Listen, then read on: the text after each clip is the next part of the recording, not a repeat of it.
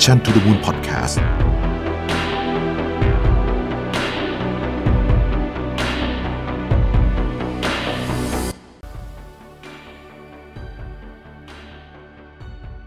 วัสดีครับ พบกับรายการ Remaster อยู่กับผมอ้ำสุภกรอีกเช่นเคยครับ วันนี้ผมอยากจะมาพูดคุยกับทุกท่านในเรื่องของฐานะหัวหน้าทีมหรือว่า Managers ครับ ในฐานะหัวหน้าทีม คุณกำลังทำหน้าที่สำคัญในการช่วยให้ทีมงานทำงานได้อย่างมี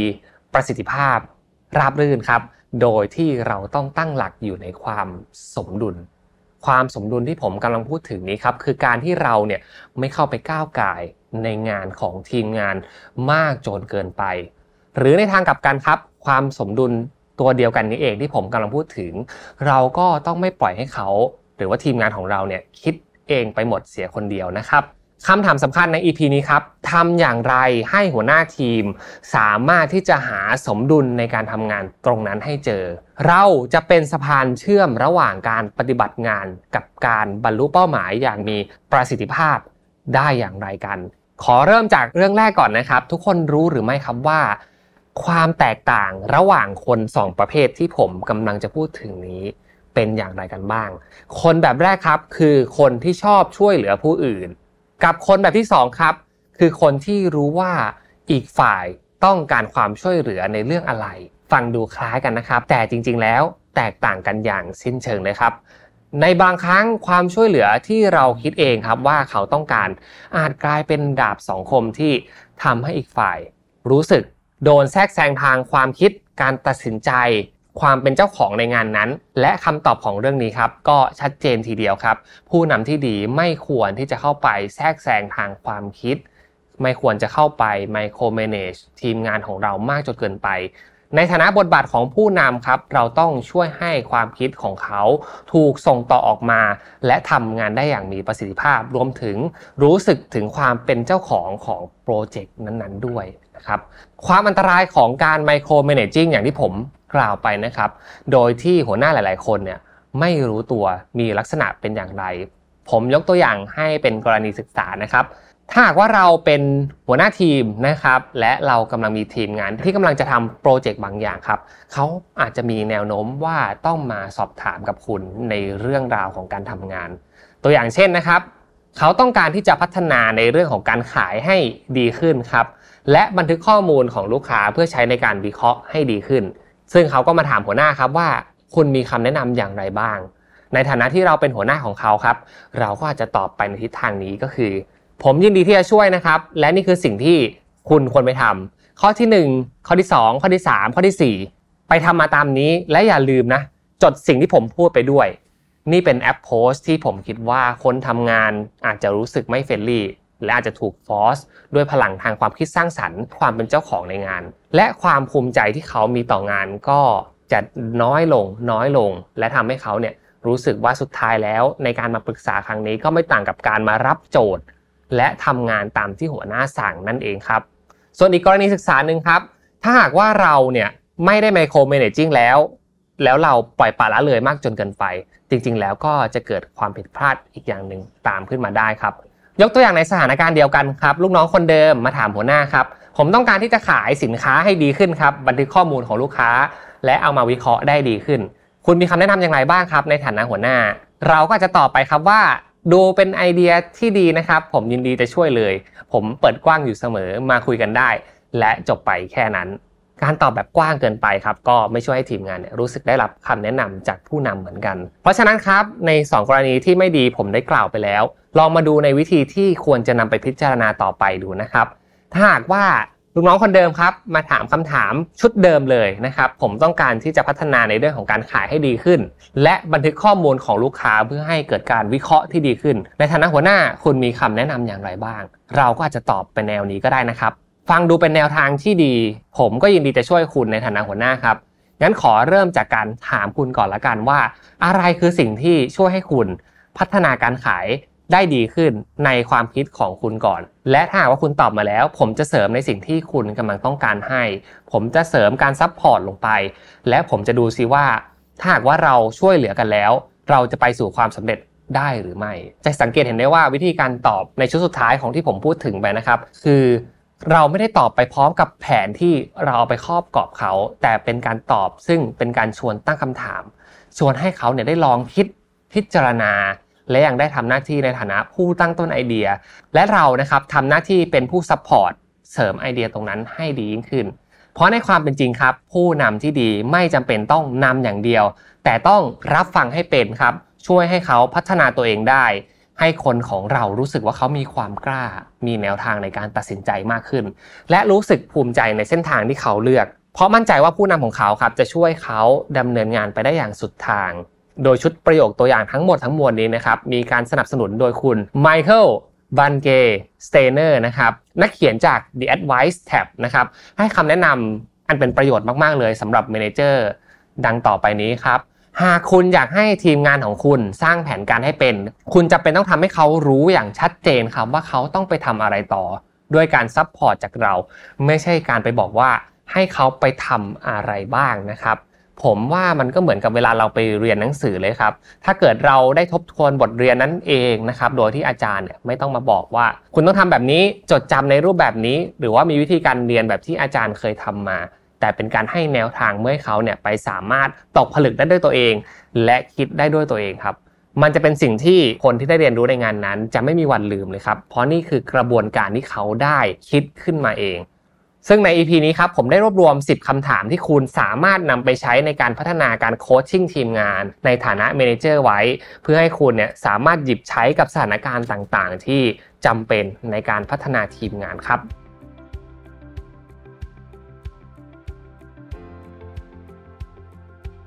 ยกตัวอย่างในคำถามแรกนะครับ คุณอาจจะถามเขาไปครับ หลังจากที่เขาได้มาปรึกษาว่าคุณมีแผนการที่จะทำอะไรต่อไป เราลองฟังดูซิว่าแผนการของทีมงานเราเป็นอย่างไรบ้าง มีอะไรที่ขาดเหลือหรือไม่ แล้วเราเข้าไป support ในแผนการนั้นๆ หรือว่าข้อที่ 2 ครับเราอาจจะถามเขาหลังจากที่เขาได้มาปรึกษาครับว่า มีอะไรในงานที่คุณดำเนินงานไปบ้างแล้วนะครับ เพื่อให้เขาเนี่ยได้เห็นว่าจริง ๆ แล้วกระบวนการที่เขาทำอยู่ ก็มี process มีกระบวนการที่มันมีความคืบหน้าเกิดขึ้น และเขาสามารถเล่าให้เราฟังได้ครับว่าจริง ๆ แล้วเนี่ยเขาก็มีทำไปบ้างแล้วนะ แต่ว่ามันอาจจะยังไม่ถึงปลายทางความสำเร็จ เพราะฉะนั้นหัวหน้าควรจะรับรู้ไว้ครับว่าเขามีความคืบหน้าเป็นอย่างไรบ้าง ซึ่งตรงนี้เองครับ ผมคิดว่าเป็นการ empower ที่ดีมากๆ กับการตั้งคำถามนี้ ให้เขารู้สึกว่าเขามีความคืบหน้ามากขึ้นครับคำถามที่3ครับคือ การถามเพื่อให้เกิดการตัดสินใจ เวลาที่เรามา coaching มา feedback กันครับ คือการถามว่าคุณเห็นโอกาสอะไรในสิ่งที่กำลังทำอยู่ครับ ซึ่งตรงนี้ครับมันก็จะเป็นทางเลือกหลาย ๆ ทางที่เรากำลังร่วมกันตัดสินใจ ร่วมกัน make decision ถ้าหากว่าเขาได้พูดถึงโอกาสที่ เขากำลังเห็นในอนาคต บางทีนะครับ หัวหน้าอย่างเราอาจจะไม่รู้เลยด้วยซ้ำว่าแนวทางนั้นเนี่ยมีความเป็นไปได้หรือไม่ เมื่อเราพิจารณากับโอกาสที่เขามองเห็นแล้ว เราค่อย support สิ่งที่อาจจะขาดเหลือลงไปก็ได้ครับ แต่ที่สำคัญคือเขารู้สึกว่าเขาเนี่ยมีโอกาสในการตัดสินใจ เขารู้สึกว่าหัวหน้ารับฟังและเขารู้สึกว่า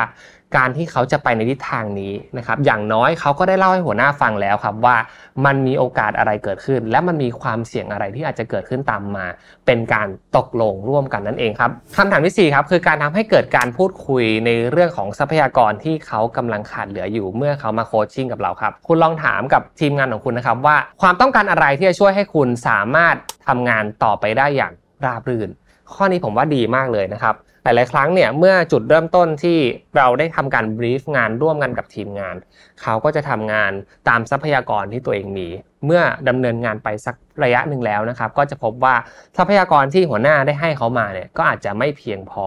เพราะฉะนั้นการถามในเรื่องนี้ครับก็จะเป็นการถามเพื่อเช็คทีมงานของเราว่า สิ่งที่เขาทำกับทรัพยากรที่เราได้มอบให้ เขาทำได้อย่างเต็มประสิทธิภาพมากน้อยแค่ไหน และถ้าหากว่าณวันนี้นะครับที่งานมันไม่เดินไปต่อ อาจจะเป็นเพราะประเด็นเรื่องทรัพยากรที่เราได้ส่งมอบให้เขาเนี่ยมันมีน้อยเกินไปหรือไม่ และในฐานะหัวหน้า ถ้าหากว่าเราจะแก้ได้ตรงจุด เราก็อาจจะต้องเสริมทรัพยากรบางอย่างให้เขา ไม่ว่าจะเป็นทีมงานนะครับ ระบบการทำงาน หรือbenefit อื่น ๆ ที่เขาควรจะได้รับในการไป run โปรเจกต์นี้นั่นเองครับ คำถามที่ 5 ครับ ถามเพื่อทำให้เกิดการทบทวนงานตามความเป็นจริงที่เกิดขึ้นณปัจจุบัน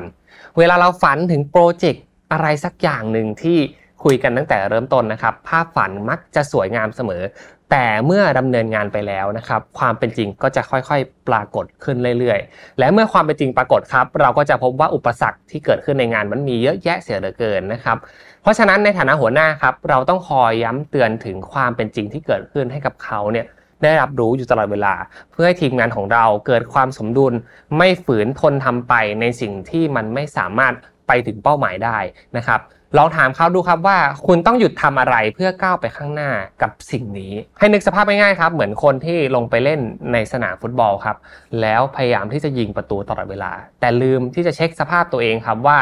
เราอยู่ในที่ที่เหมาะสมหรือไม่ หรือนะครับแท็กติกที่เราใช้ในการที่จะทำประตูนั้นเนี่ย มันเป็นแท็กติกที่ดีที่สุดหรือยังนะครับ หัวหน้าควรจะทำหน้าที่เป็นคนย้ำเตือนในเรื่องนี้กับทีมงานให้ดีที่สุดนะครับ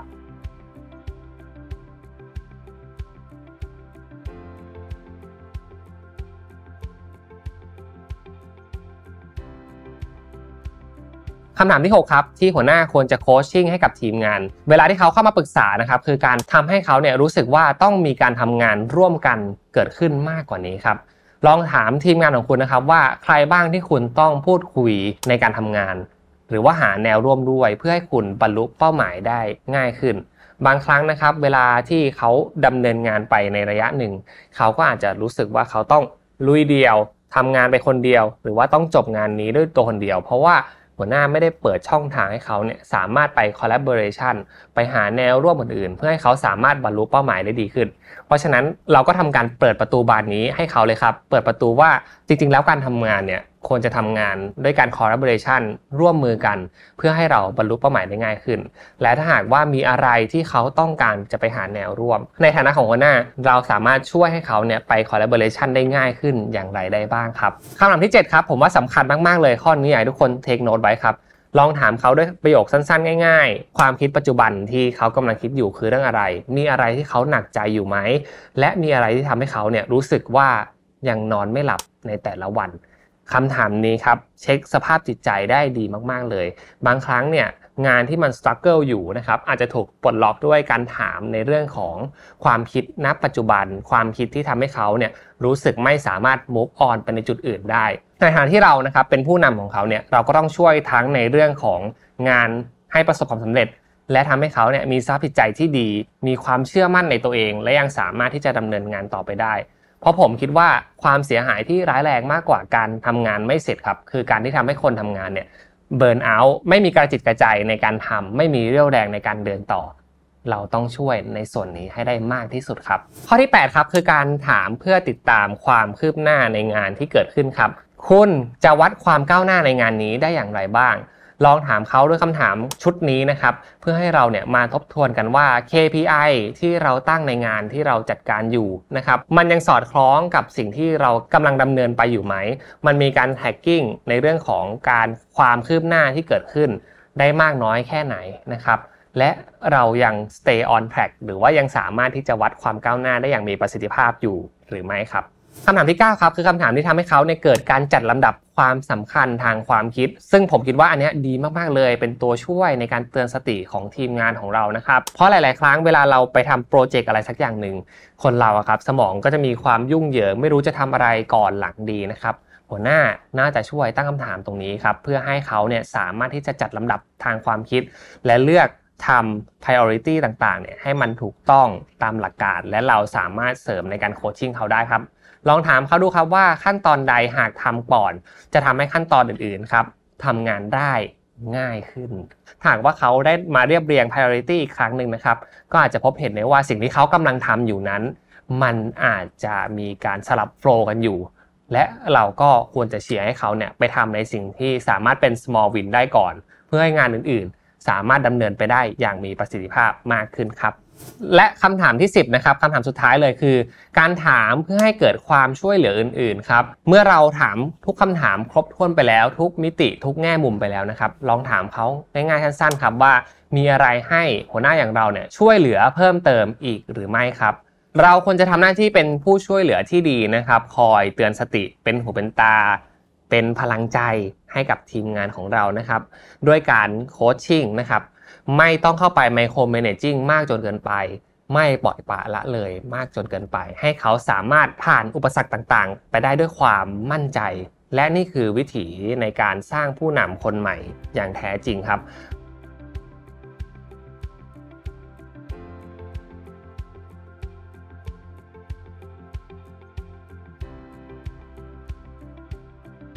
ผมคิดว่าการที่เราเนี่ยสามารถที่จะทำให้เขาเข้าใจ ในรูปแบบของการทำงานแบบ leader ได้ สร้าง leader คนใหม่ ที่สามารถที่จะ run งานได้อย่างมีประสิทธิภาพ และคิดรอบคอบแบบที่เราพยายามตั้งคำถาม เพื่อชวนเขาคิดเนี่ยเป็นสิ่งที่ควรลงทุนในระยะยาวมากๆ ในการโค้ชให้ทีมงานของเรานะครับ สามารถที่จะมี skill ตรงนี้ เพราะว่าเมื่อเขาเนี่ยเข้าใจทุกกฎเกณฑ์ในการทำงานแล้ว ในการ run โปรเจกต์แล้วครับ สิ่งนี้มันจะฝังอยู่ในความคิดของเขาว่า เมื่อเขาได้มาปรึกษากับหัวหน้าของเขาอีกครั้งหนึ่ง เขาก็อาจจะมีคำถามเหล่านี้เพื่อให้เขานะครับสามารถที่จะไปเตรียมตัวทบทวนกับคำถามที่เราได้ถามเขาในฐานะของคน coaching เนี่ยให้เขาสามารถปิดรูโหว่ต่างๆ ได้ และในครั้งต่อๆไปครับ เราก็อาจจะไม่ต้องกังวลกับเรื่องต่างๆ ที่เราถามอยู่แล้ว เพราะการทำงานในฐานะผู้นำหรือว่าการรันโปรเจกต์นะครับไม่ใช่แค่การสำเร็จไปแค่คนเดียว แต่ต้องทำให้ทีมงานเนี่ยสามารถเป็นผู้นำได้ ตามสถานการณ์ต่างๆ ที่เขาได้รับมอบหมายมา และเขาจะเกิดความภูมิใจ และจะรู้สึกว่าเขามีคุณค่าต่อองค์กรนี้ เป็นส่วนสำคัญที่ทำให้โปรเจกต์ลุล่วง และทำให้องค์กรเติบโตขึ้น จากการเรียนรู้ที่หัวหน้าได้ส่งมอบให้ครับ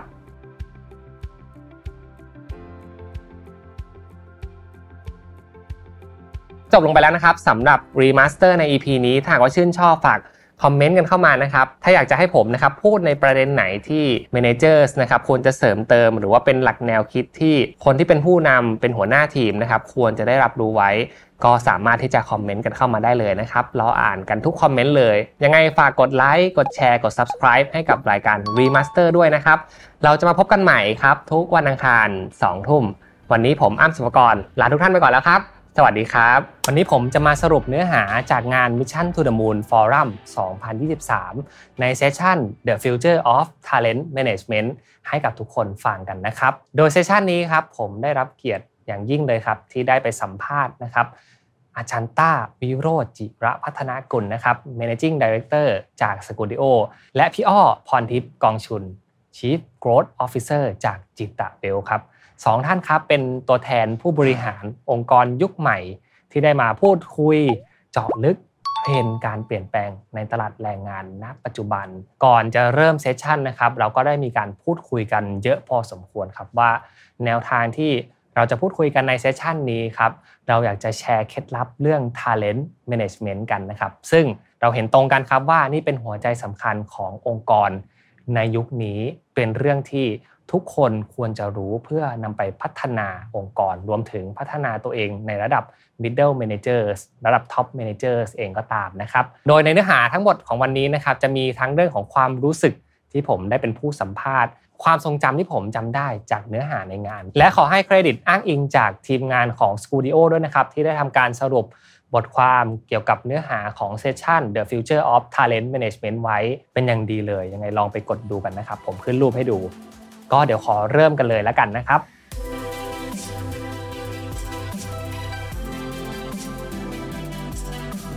โดยคำถามแรกที่ผมถามทางพี่อ้อและอาจารย์ต้าไปนะครับ ผมถามถึงภาพรวมตลาดแรงงานทั่วโลกในปี 2023 จะเกิดอะไรขึ้นบ้าง มีอะไรที่น่าสนใจ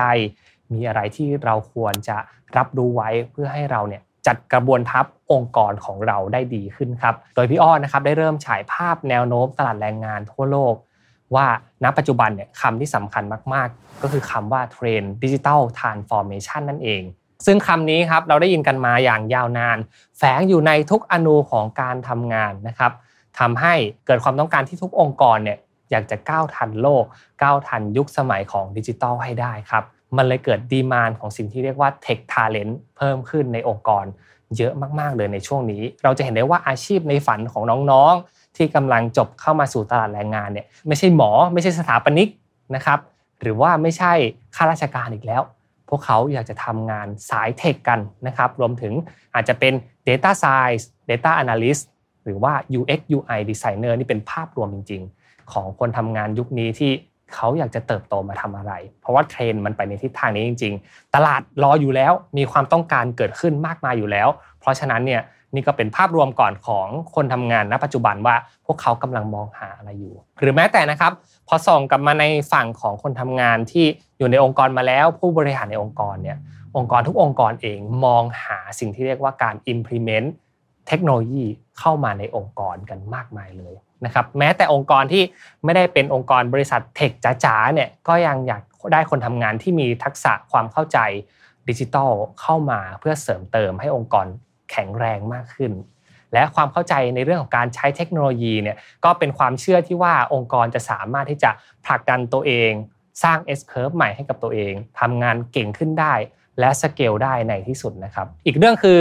นโยบายและบรรยากาศในการทำงานณปัจจุบัน มีคำสำคัญก็คือคำว่า flexibility หรือว่าความยืดหยุ่นครับเรื่องของการ work from home เองก็ดี เรื่องของ work from anywhere หรือณปัจจุบันผมว่าโมเดลนี้ใช้เยอะสุดในทุกองค์กรครับ hybrid work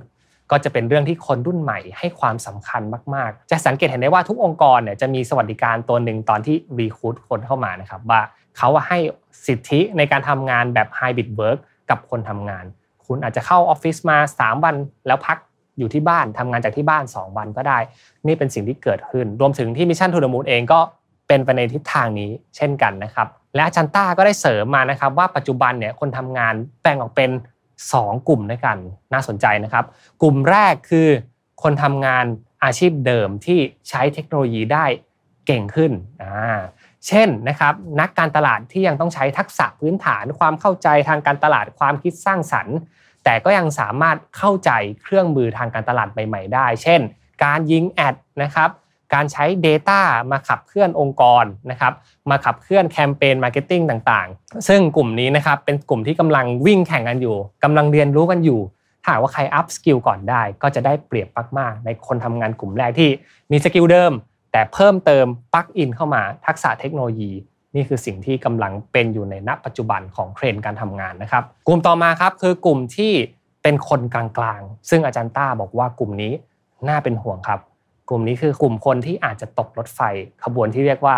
digital transformation ก็ได้ครับคนกลุ่มนี้ครับอาจจะปรับตัวไม่ทันในเรื่องของการทำงาน ไม่สามารถที่จะ implement AI เข้ามาใช้ในการเพิ่มประสิทธิภาพการทำงานได้ และที่สำคัญครับ คนกลุ่มนี้กลับเป็นคนกลุ่มใหญ่เสียด้วยณปัจจุบัน ผมเข้าใจนะว่าทำไมคนหลาย ๆ คนเนี่ยถึงปรับตัวไม่ได้ส่องในหมวกของตัวเองบ้างละกันนะครับทำงานอยู่ในบริษัทสื่อ เรารู้ว่าเรื่องนี้เป็นเรื่องที่สำคัญนะครับเรื่องการใช้ AI เข้ามาในองค์กร แต่ในบางครั้งเนี่ยมันรวดเร็วนะครับมันมีการเปลี่ยนแปลงที่รวดเร็วมากๆ จนทำให้เราเนี่ยขี้เกียจตามพูดง่ายๆตามตรงเลยก็ได้ครับขี้เกียจที่จะไปตามเทคโนโลยีที่มากขึ้น แต่ ความขี้เกียจตรงนี้เองที่เป็นแกลบในช่วงนี้ครับมันเป็นช่วงสำคัญมากที่ทำให้เราอาจจะตามคนกลุ่มแรกไม่ทันทำให้เราเนี่ยอาจจะตกขบวนรถไฟ และทำให้สกิลแกลบมันห่างกันไปมาก ๆ จนในที่สุดแล้วนะครับ การอัพราคาของการทำงานของตัวเองที่ไม่สามารถใช้ AI ได้ในอนาคตเนี่ยก็จะเป็นปัญหาสำคัญสำหรับคนกลุ่มที่ 2 ที่ต่อไปในการประกาศหาพนักงาน ไม่ว่าจะเป็นตำแหน่งไหนก็ตาม ปกติเราจะมี สอบถามนะครับว่า ใช้ภาษาอังกฤษได้หรือไม่ อันนี้เป็นตัวอย่างพื้นฐานเนาะแต่ว่าต่อไปอาจจะเป็นใช้ generative AI เป็นหรือไม่ อันนี้ก็น่าสนใจ ผมว่าอาจจะเกิดขึ้นจริง ๆ ก็ได้ครับ สุดท้ายครับผลสำรวจต่างๆ ทั่วโลกเนี่ยต่างพูดถึงงานที่จะหายไปเพราะ AI แต่ก็จะเกิดงานใหม่ขึ้น เพราะ AI เช่นกันครับ เพราะว่าตอนนี้ครับคอมพิวเตอร์ได้เข้ามาช่วยมีบทบาทเป็นเลขาส่วนตัวของผู้บริหารหลาย ๆ คนแล้วนะครับ พวกเราเนี่ยเรียกได้ว่าบางคนเปิดธุรกิจด้วยตัวคนเดียว โดยการใช้ AI รอบตัวเนี่ยมาทำงานร่วมกันไม่ต่างกับโทนี่สตาร์กเลยครับนี่ก็จะเป็นภาพรวมเทรนด์ณปัจจุบันที่เกิดขึ้นสำหรับเทรนด์การทำงานในปี 2023 นะครับ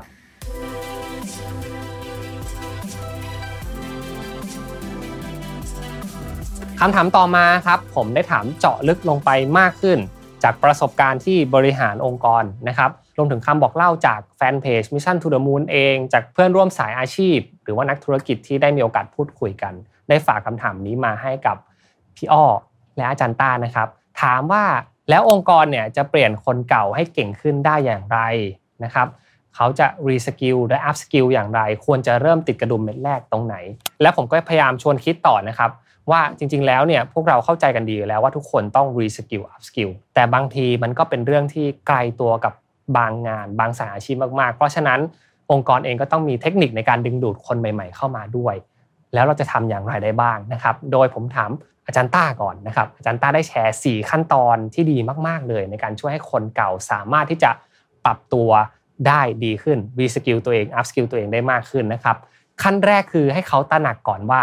ทำไมต้องมีทักษะใหม่ทำไมเขาต้องเรียนรู้เรื่องใหม่ ๆ รวมถึงให้เห็นว่าเทคโนโลยีใหม่ ๆ จะช่วยให้เขาทำงานเก่งขึ้น ใช้เวลาน้อยลงสบายมากขึ้นได้อย่างไรบ้าง ถัดจากการบอกว่ามันดียังไงแล้ว เหมือนการขายของเลยครับ มันต้องมีการ testing นะครับ มีการทดลองใช้ ซึ่งคนที่ทดลองใช้เป็นใคร คงไม่ใช่พนักงานคนนั้นก่อน ผู้นำผู้นำต้องเป็น role modelหรือเป็นคนที่ทำให้ดู I do you follow me ก่อนนะครับ ลองใช้ Data ในการตัดสินใจให้น้องๆเห็นนะครับ ใช้ Chat GPT ที่กำลัง พูดถึงกันอยู่ณปัจจุบันเนี่ยช่วยทำงานให้เห็นเป็นแบบอย่างก่อน แล้วเมื่อเขาเห็นว่าผู้นำของเขาได้ขยับตัวไปแล้ว น้องๆก็จะเห็นถึงศักยภาพของสิ่งเหล่านี้ และเชื่อว่ามันจะถูกนำไปใช้งาน ในระดับปฏิบัติการได้ในเวลาต่อมาครับ จากนั้นครับคือการเปิดพื้นที่ให้เขามีโอกาสทดลองได้ใช้จริง โดยกรณีที่อาจารย์ต้าได้ยกตัวอย่างมานะครับ คือบางบริษัทที่ทางอาจารย์ต้าเนี่ยได้เข้าไปให้การ consult นะครับ ได้พูดถึงการจัดกิจกรรมอย่างเช่น hackathon นะครับการจัด contest ต่างๆ หรือว่าจัดให้มีวันใช้ Chat GPT ในที่ทำงาน ผมชอบไอเดียนี้มากเลยนะ ผมว่าจะลองนำมาใช้ที่ Mission to the Moon บ้างนะครับ สุดท้ายก็คือการส่งไปเรียนครับ ส่งไปเรียนไป reskill upskill แต่ก็ต้องตั้งจุดประสงค์ของการเรียนให้ชัดเจนว่ากำลังจะไปเรียนเพื่อศึกษาว่าการใช้ AI อย่างมีประสิทธิภาพทำอย่างไรได้บ้าง ไม่ต้องเรียนรู้ลึกขนาดระดับ Developer ระดับงานประเภท Data ก็ได้นะครับ แต่ว่าเรียนให้ใช้เป็น นี่ก็จะเป็นสิ่งที่อาจารย์ต้าได้แนะนำมานะครับ ส่วนคำถามที่ผมถามว่าดึงดูดทาเลนต์ใหม่ ๆ อย่างไรนะครับ อาจารย์ต้าได้อ้างอิงวิธีการจากคุณแดเนียลเฮชพิงนะครับที่เชื่อว่าคนรุ่นใหม่จะหาบริษัทที่ใช่จาก 3 เรื่องด้วยกัน เป็น motivation สำคัญในการเลือกทำงานแต่ละบริษัทนะครับ โดยเรื่องแรกก็คือ autonomy ความอิสระในความคิด นะครับเขามีอิสระในการคิดลงมือทำมากน้อยแค่ไหน เขาจะมีความเป็น ownership ในงานได้มากน้อยแค่ไหนนี่คือเรื่องแรกเป็นเรื่องที่สำคัญที่สุดนะครับเรื่องที่2คือ mastery ครับเขาจะเก่งขึ้นในงานที่ทำอย่างไรได้บ้างทำที่นี่ไปแล้ว 3 เดือน 6 เดือน 1 ปี 2 ปีนะครับเขาจะเก่งขึ้น เขาจะต่อยอดแคริเอร์พาร์ของตัวเองไปได้มากน้อยแค่ไหน ภาพตรงนี้ต้องชัดเจนสำหรับคนทำงานรุ่นใหม่ และส่วนสุดท้ายครับคือ purpose ครับ เขาจะได้เป็นส่วนร่วมส่วนหนึ่ง ส่วนสำคัญที่จะสร้างสรรค์สิ่งดีๆ ให้กับสังคม ให้กับโลกได้ เป็นสิ่งที่ยิ่งใหญ่กว่าตัวเอง เป็นสิ่งที่เขารู้สึกว่ามีความหมายมาก ๆ ที่เกิดมาในชีวิตนี้ ได้ทำงานในองค์กรที่ขับเคลื่อนเพื่อสังคมไปได้นี่ก็จะเป็น 3 ส่วนนะครับที่อาจารย์ต้าได้แนะนำมาสำหรับการดึงดูดพนักงานใหม่ ๆ พนักงานเก่งๆเข้าสู่องค์กร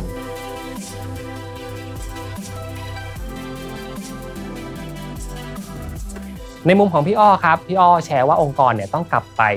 ชัดเจนนะครับในเรื่องของ Purpose อย่างที่ผมกล่าวไปเบื้องต้นนะครับและมิชชั่นหรือว่าภารกิจขององค์กรมาก ๆ จากนั้นนะครับจึงกำหนดว่าคนเก่าต้องเปลี่ยนอะไรบ้างอออันนี้น่าสนใจนี่จะเป็นมุมมองของการมองภาพจากระดับบนมาก่อนนะครับ แล้วลองมาปรับทีละจุดแก้ DNA กันไปทีละจุด ซึ่งส่วนใหญ่ครับทุกหลาย ๆ องค์กรเมื่อได้เข้าไปสำรวจในองค์กรแล้ว จะพบว่าจุดเริ่มต้นของทุกเรื่อง คือการมี mindset ที่เหมาะสมกับองค์กร เหมาะสมในการเรียนรู้เรื่องใหม่ ๆ เปิดใจยอมรับ และสามารถที่จะพัฒนาตัวเองต่อไปได้นะครับ เพราะฉะนั้นเนี่ยเมื่อรู้ว่าโจทย์คือการหาคนที่มี mindset ที่ดีแล้วนะครับ กระบวนการในการ recruitment จึงสำคัญมากๆ เราต้องเข้าไปดูในเรื่องของ soft skill นะครับเรื่อง mindset ให้ได้มากขึ้น เพื่อให้เขาเนี่ยฟิตกับ culture ที่ผู้บริหารได้เซตมาตรฐานไว้เรียบร้อยแล้ว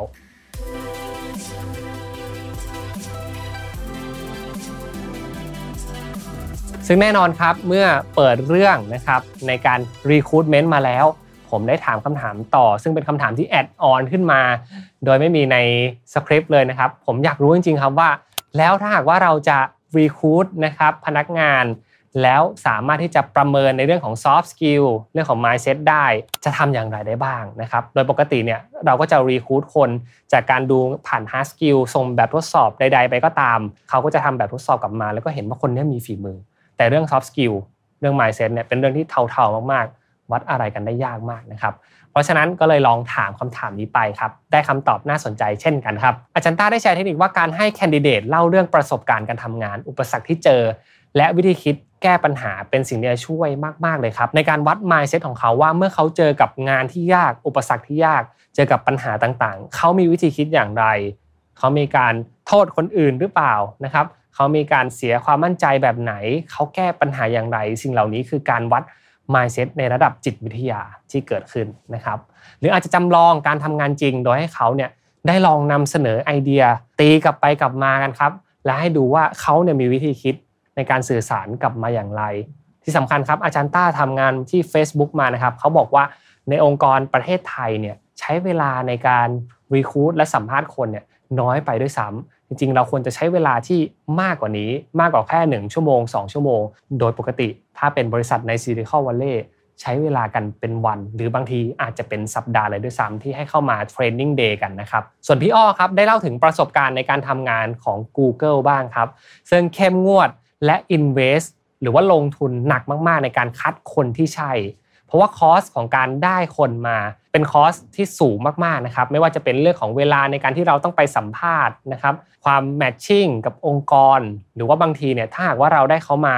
แล้วเขาไม่ผ่าน probation นะครับนี่คือการเสียเวลาคนทำงานระดับ manager มากๆนะครับที่ต้องมา train อะไรใหม่ ๆ อยู่ตลอดเวลา เพราะฉะนั้นต้องเข้มข้นตั้งแต่การให้สัมภาษณ์เลยนะครับให้เขาได้ลองสัมภาษณ์กับคนในหลากหลายระดับ ระดับ top management นะครับระดับ manager คนทำงานแบบ cascade ข้ามสายกัน ให้ดูซิว่าเขาเนี่ยสามารถทดลองทำงานได้อย่างลื่นไหลกับเพื่อนร่วมงานของเขามากน้อยแค่ไหนนะครับและการที่ทำให้เขาเนี่ยต้องสัมภาษณ์กับคนหลาย ๆ คน ก็เพื่อที่จะลด bias นะครับหรือว่าอคติที่เราอาจจะตัดสินใจผ่านมุมมองประสบการณ์ที่คนทำงานคนนึงเข้ามาเขามีความคล้ายคลึงกับเรา เพราะฉะนั้นเราเลือกเขาเพราะว่าน่าจะทำงานง่าย แต่มันก็ไม่เสมอไปถูกต้องไหมครับ เขาต้องไปทำงานประสานงานกับคนอื่น ร่วมกันในองค์กรอีกหลายคนเลย เพราะฉะนั้นคนในองค์กรในตำแหน่งอื่นที่ต้องประสานงานก็ควรที่จะได้รับรู้ถึงนิสัยใจคอของแคนดิเดตคนนั้น เพื่อให้เราเนี่ยได้คนที่ดีที่สุดด้วย พี่อ้อบอกว่าเสียเวลาที่จุดนี้เป็นระยะเวลา 1 เดือนยังดีกว่าได้คนที่ไม่ใช่เข้ามา แล้วต้องมาเทรนใหม่เรื่อยๆ ค่าเสียเวลาตรงนั้นแพงกว่าเยอะเลยครับ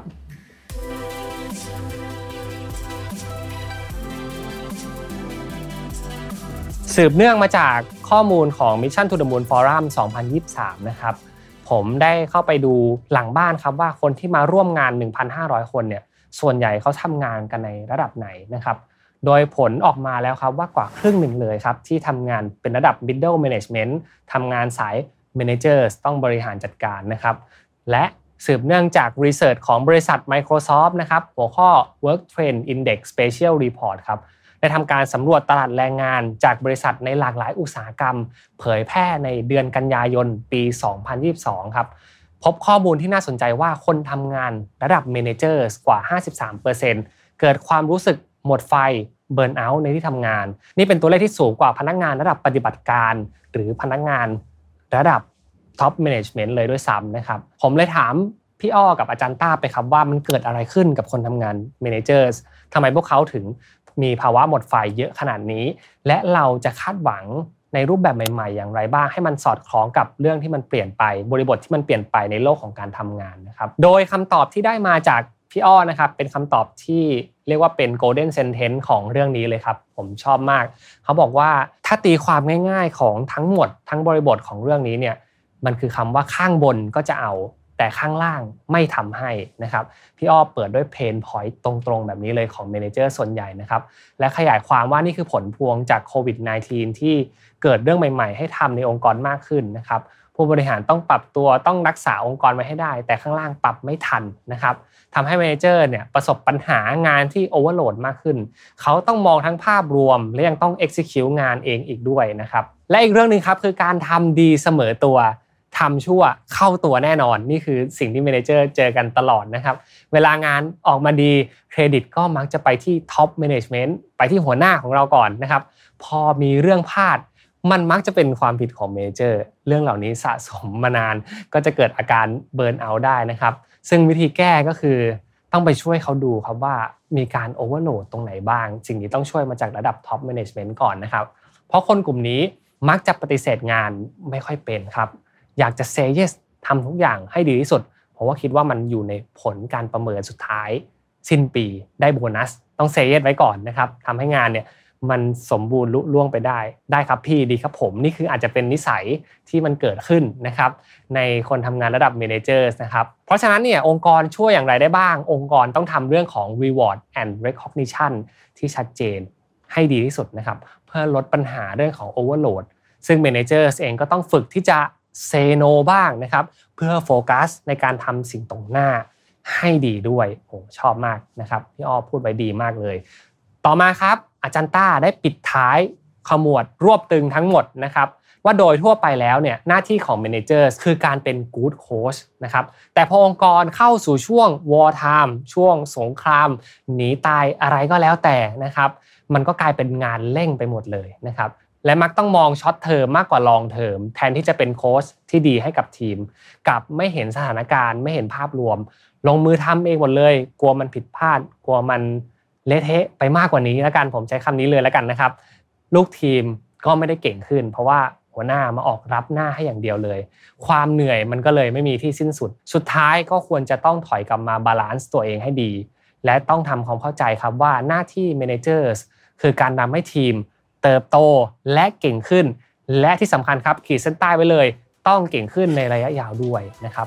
managers ก็จะเหนื่อยน้อยลงนั่นเอง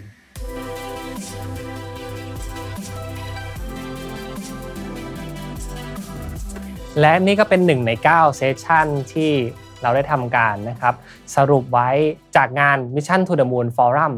2023 Work Life Improvement พัฒนาทักษะชีวิตและการทำงานในวันนี้ให้ดีกว่าเดิมนะครับ ยังมีอีก8เซสชันเลยที่น่าสนใจมาก ๆ อย่างที่ผมขึ้นรูปให้ดูนี้นะครับ ซึ่งเรามีการเรคคอร์ดไว้และสามารถเข้าไปดูย้อนหลังได้ด้วย ถ้าหากว่าใครสนใจที่จะ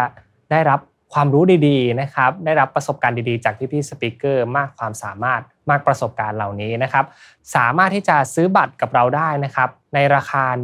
1,750 บาทนะครับ โดยผมจะแปะลิงก์ไว้ด้านล่างตรงนี้นะครับ แบบที่ทุกคนเห็นกันเลย สามารถคลิกเข้าไปในลิงก์และเข้าไปสั่งซื้อตามที่ผมได้ชี้แจงไว้ได้เลยนะครับ ยังไงต้องขอบคุณทุกคนมากๆนะครับ ที่ให้กำลังใจให้การสนับสนุนเป็นอย่างดีสำหรับงานนี้เลย และเชื่อเหลือเกินครับว่าเราจะมีกิจกรรมแบบนี้มาให้ทุกคนได้ติดตามอีกเรื่อยๆนะครับ สำหรับวันนี้รายการ Remaster จบลงแล้วนะครับ ถ้าหากว่าชื่นชอบก็ฝากกดไลค์กดแชร์กด subscribe ให้กับ Remaster ด้วย ที่สำคัญครับเรามีปุ่ม Super Thanks แล้วถ้าหากว่าคลิปนี้เป็นประโยชน์ขอ Super Thanks ให้กับพวกเราหน่อยนะครับ สามารถกดมาให้กำลังใจเราได้เลย แล้วพบกันใหม่ทุกวันอังคาร2ทุ่มวันนี้ผมอ้ำสุภกรลาทุกท่านไปก่อนแล้วครับ สวัสดีครับตำแหน่งอาจทำให้คุณได้เป็น CEO ครับ แต่ผู้คนต่างหากที่ทำให้คุณได้เป็นผู้นำที่แท้จริง สรุป 10 ประเด็นสำคัญจาก session ทักษะการเป็นผู้นำของคนทุกยุคสมัยในงาน Mission to the Moon Forum 2023 ครับ การเป็นผู้นำของคนทุกยุคสมัยครับ หรือการเป็น leader นั้น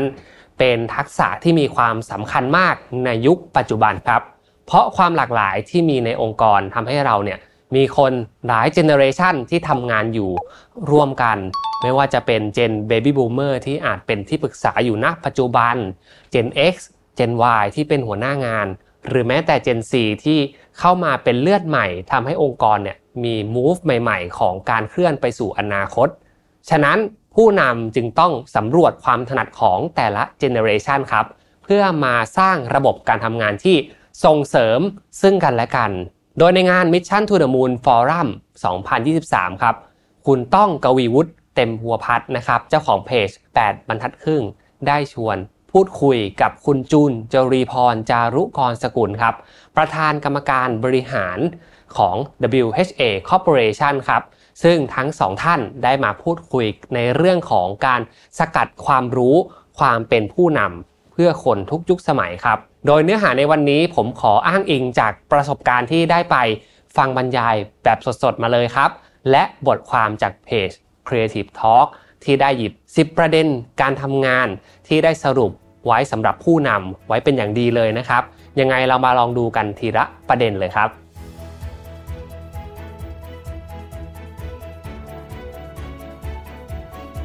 เรื่องแรกครับคือเรื่องการตระหนักรู้ถึงความเป็นคนรุ่นใหม่ ที่ทุกวันนี้เนี่ยเรามักจะพูดกันเสมอครับว่า คนรุ่นใหม่มีแนวทางในการทำงานที่แตกต่างจากคนรุ่นใหญ่นะครับ ซึ่งหลาย ๆ ครั้งเนี่ยเราก็จะมองว่าคนรุ่นใหม่เป็นคนที่มีความใจร้อนนะครับ มีความต้องการที่จะเติบโตอย่างรวดเร็ว และมีความเป็นตัวเองสูง แต่นะครับทางคุณจูนจรีพรครับบอกเลยครับว่า เด็กรุ่นใหม่ที่เขาทำงานด้วยนะครับ ไม่ใช่คนที่ใจร้อน แต่พวกเขาเกิดมาพร้อม สภาพแวดล้อมที่โลกเปลี่ยนแปลงไปอย่างรวดเร็วต่างหากครับ และสิ่งที่พวกเขาต้องการเนี่ยไม่ใช่แค่การต้องการทำอะไรไปวันๆแต่เป็นการที่ต้องการที่จะเปลี่ยนแปลงโดยทันที เพราะสิ่งเหล่านี้เป็นสิ่งที่เขาเนี่ยได้เติบโตมาพร้อมกับสภาพแวดล้อมรูปแบบนั้น เพราะฉะนั้นนะครับ mindset หลักๆ ของการเข้าใจคนรุ่นใหม่ ไม่ใช่มองว่าเขาเนี่ยมีสเตอริโอไทป์แบบใด เป็นคนที่ใจร้อนเกินไป เป็นคนที่อดทนได้น้อยเกินไป แต่เป็นการที่เราเนี่ยสวมหมวกลองเป็นเขาดูนะครับว่า ถ้าเกิดว่าเราเติบโตมาในสภาพแวดล้อมแบบนี้แล้ว เราก็ควรที่จะปรับตัวหรือว่าปรับองค์กรเนี่ยให้เข้ากับการทำงานแบบที่เขาต้องการนะครับ คือการเปลี่ยนแปลงให้ทันกับยุคสมัย เปลี่ยนแปลงให้ทันกับเรื่องของดิจิทัล disruption เทคโนโลยีต่างๆ ที่เกิดขึ้นอย่างรวดเร็ว เพราะฉะนั้นในฐานะผู้นำครับ เราต้องเข้าใจพฤติกรรมของคนรุ่นใหม่ให้ได้มากขึ้นครับ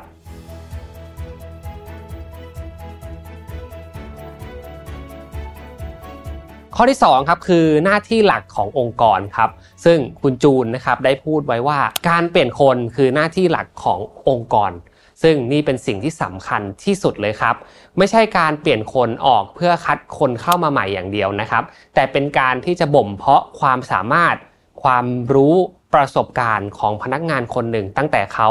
เริ่มก้าวเข้ามาสู่องค์กรนั้นๆ ให้เขาได้มี learning curve หรือว่าการเติบโตทางการเรียนรู้ให้พนักงานเนี่ยรู้สึกว่าเขามีศักยภาพที่มากขึ้น มีเปอร์เซ็นต์ในการเรียนรู้ที่มากขึ้นในแต่ละวัน และแถมยังมี โค้ชนะครับหรือว่าคนที่คอยแนะนำให้ฟีดแบ็กเพื่อลบจุดอ่อน เพราะฉะนั้นนะครับการเปลี่ยนคนจึงเป็นหน้าที่สำคัญของคนที่เป็นผู้นำเพื่อให้เขาเนี่ยสามารถเป็นคนเดิมในเวอร์ชั่นใหม่ที่ดีขึ้นได้ นี่เป็น keyword สำคัญของหน้าที่ขององค์กร ซึ่งองค์กรเป็นใครล่ะองค์กรก็คือคนนี่แหละครับ แล้วคนที่จะเป็น role model ที่ดีที่สุดขององค์กร นั่นก็คือผู้นำเพราะฉะนั้น การเข้าใจว่าหน้าที่หลักของเราคือการพัฒนาคน คือสิ่งที่ดีที่สุดสำหรับการพัฒนาคนทุกยุคสมัยครับ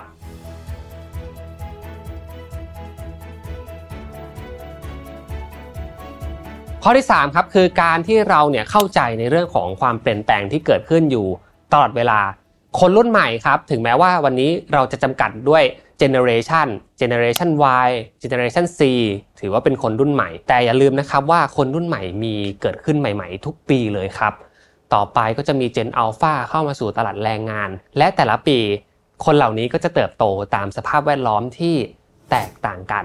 ฉะนั้นต่อให้วัยใกล้กันนะครับ แต่ถ้าคนละเจนยังไงองค์กรเนี่ยก็ต้องหาวิธีเทรนนิ่งที่แตกต่างกันออกไป นั่นหมายถึงการ คอสตอมนะครับการเรียนรู้ที่แตกต่างกันในองค์กร แต่ทำให้เขาเนี่ยเข้าใจ culture เดียวกันว่า พวกเราพร้อมที่จะเรียนรู้ไปพร้อมๆกัน แต่วิธีการไม่ติดเลยครับ แล้วแต่ว่ารูปแบบไหนเหมาะสมกับคนรุ่นไหนตั้งหากครับ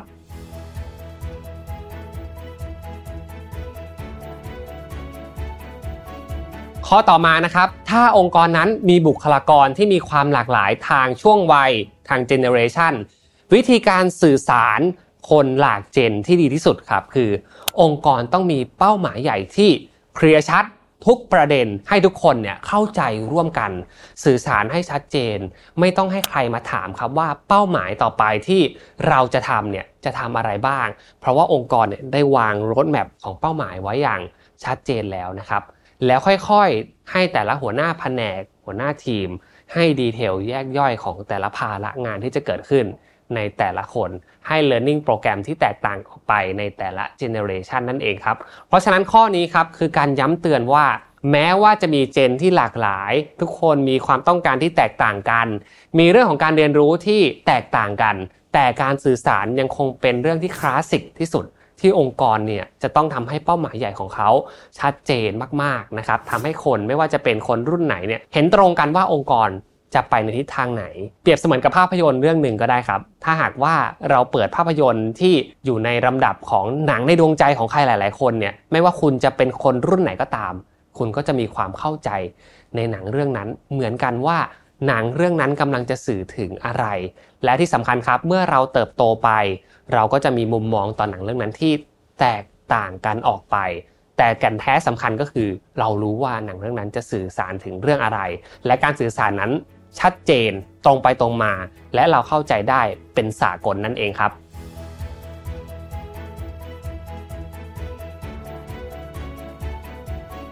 ข้อที่ 5 ครับ leader ที่ดีครับ ไม่ใช่คนที่ทำงานเก่งเพียงอย่างเดียวครับ แต่เป็นคนที่มีความสามารถในการสื่อสารที่ดีด้วย ซึ่งถ้าเราสังเกตหลาย ๆ องค์กรดีๆ ครับ leader ที่พูดเก่ง จะสามารถนำองค์กรได้มากกว่า leader ที่ ทำงานเป็นอย่างเดียวทำงานเก่ง แต่อาจจะสื่อสารได้ไม่ตรงประเด็น สิ่งนี้เป็นทักษะสำคัญมากๆนะครับ communication ที่ผู้นำควรจะมี เพราะว่าถ้าหากว่าเราพัฒนาทักษะในการปฏิสัมพันธ์ในการพูดคุย มันก็เหมือนกับประตูบานแรกเลยครับ ที่สามารถที่จะเปิดประตูใจของคนทำงานไม่ว่าจะเป็นเจเนอเรชันใดก็ตาม เพราะฉะนั้นนะครับ การที่จะเป็นคนที่สื่อสารที่ดี เราไม่จำเป็นต้องเป็นคนที่พูดได้รวดเร็วที่สุด พูดได้ฉะฉานที่สุด แต่พูดได้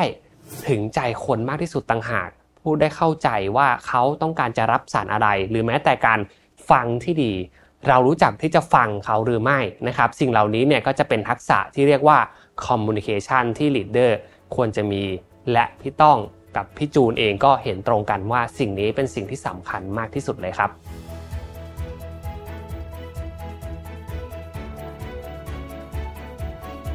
ข้อที่ 6 ครับ ผมว่าข้อนี้เป็นข้อสำคัญที่เรามักจะหลงลืมกัน สิ่งหนึ่งที่ควรปลูกฝังให้กับพนักงานของเราโดยเฉพาะคนที่เข้ามาทำงานใหม่ๆ คือการมี entrepreneurs mindset นะครับ หรือการที่ทำให้ทุกคนเนี่ยภูมิใจกับสิ่งที่ทำรู้สึกเป็นส่วนหนึ่ง และเป็นส่วนสำคัญด้วยขององค์กรนั้นๆ ผู้บริหารก็ควรที่จะทำให้พนักงานเนี่ยภูมิใจในสิ่งที่เป็นด้วย ไม่ว่าเขาจะมีการเรียนรู้ในแบบใดก็ตาม แต่อย่างน้อยนะครับ เราก็ควรปลูกฝังเมล็ดพันธุ์ของความเป็นส่วนหนึ่ง ในองค์กรให้ได้มากที่สุด ให้เขารู้สึกว่าอยู่ที่นี่มีคุณค่า มีความหมาย อยากจะพัฒนาสิ่งดีๆ ให้กับสังคม ให้กับคนรอบข้าง และได้เรียนรู้ในทุกวัน สิ่งเหล่านี้ก็จะทำให้ entrepreneurs mindset เกิดขึ้นในองค์กร ซึ่งผมบอกเลยครับว่าสิ่งนี้ไม่ใช่เรื่องง่ายครับ เพราะว่าการที่จะมี entrepreneur mindset เนี่ย ก็ต้องทำให้เขากล้าที่จะก้าวข้ามผ่าน comfort zone ที่เขาทำงาน routine ไปวันๆถูกต้องไหมครับ เขาก็จะต้องได้หยิบจับเรื่องราวต่างๆ ที่อาจจะเป็น challenge ในองค์กรทำให้เขาได้เจอกับสิ่งใหม่ ๆ ได้เจอกับเพื่อนฝูงกลุ่มใหม่ ๆ ได้เจอกับคู่ค้าลูกค้าใหม่ ๆ ที่ทำให้เขาเนี่ยรู้สึกว่าเขาต้อง win เขาต้อง fight ไปกับองค์กร เพื่อให้องค์กรเนี่ยไปสู่ความสำเร็จได้ เพราะฉะนั้นการมี entrepreneur mindset ครับ ถือเป็นสิ่งสำคัญมาก ๆ ที่เป็นหลักเกณฑ์สำคัญเลยแหละครับ ที่ทำให้คนคนหนึ่งจะอยู่กับองค์กรไปได้อย่างยาวนานมากขึ้นกว่าที่เขาเนี่ยมาทำงานเป็นรูทีน คนมาทำงานเป็นรูทีนครับก็ทำงานเพื่อรับเงินเดือนไป แต่สำหรับคนที่มีองค์เ p r เนอร์มายเซ็ตมีความเป็นเจ้าเข้าเจ้าของในงาน จะรู้สึกว่าภารกิจใด ๆ ที่เขาได้รับมาเนี่ยมันเป็นส่วนหนึ่งที่เขาอยากจะสร้างเป็นโปรไฟล์ ในการทำงาน รู้สึกว่าชีวิตนี้ได้ทำงานนี้มองย้อนกลับไปคงจะไม่เสียดาย ถ้าหากว่าเราเต็มที่กับวันนี้ครับ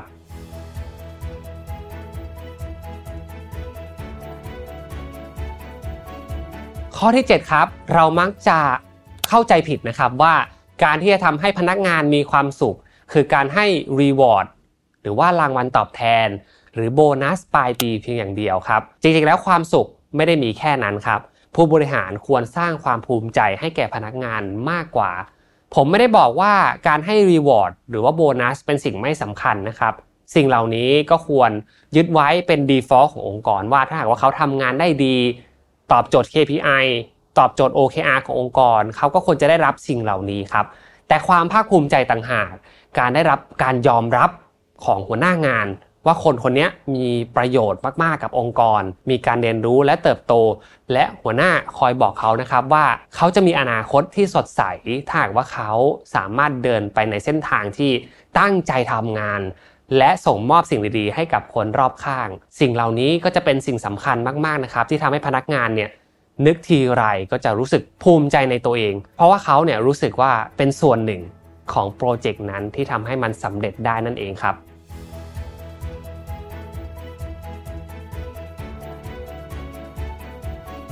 ข้อที่ 8 ครับ ต่อเนื่องมาจากข้อที่ 7 เลย แล้ววิธีการที่จะทำให้พนักงานของเรา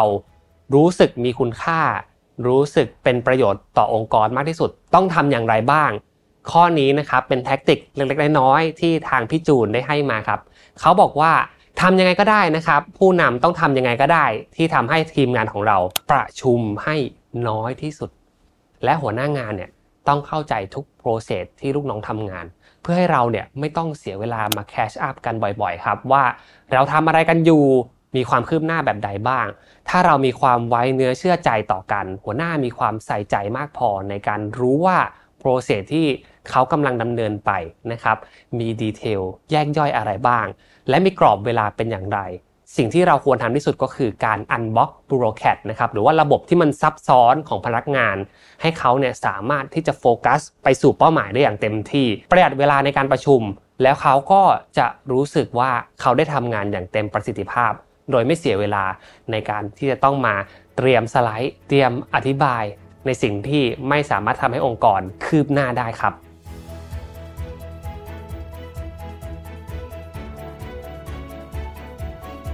ลำดับต่อมาครับ ข้อที่ 9 ครับพี่จูนบอกว่าจากประสบการณ์ในการทำงานมาตลอดระยะเวลาการทำงานของเขาเนี่ยพนักงานหลายคนที่เขาพบเจอนะครับ ไม่ได้หมดไฟเพราะหัวหน้าไม่ได้หมดไฟเพราะงานที่ทำแต่หมดไฟเพราะกระบวนการในการทำงานที่ยุ่งยากซับซ้อนต่างหาก ข้อนี้น่าสนใจครับ ผมรู้สึกว่าเป็นสิ่งที่เราเนี่ยไม่ค่อยจะมาพูดถึงกัน เพราะว่าส่วนใหญ่ เราก็จะบอกว่าถ้าหัวหน้างานไม่ดีคุยกันไม่รู้เรื่อง เราก็อยากจะลาออกถูกต้องไหมครับ หรือว่างานที่เราทำเนี่ยรู้สึกไม่มีคุณค่า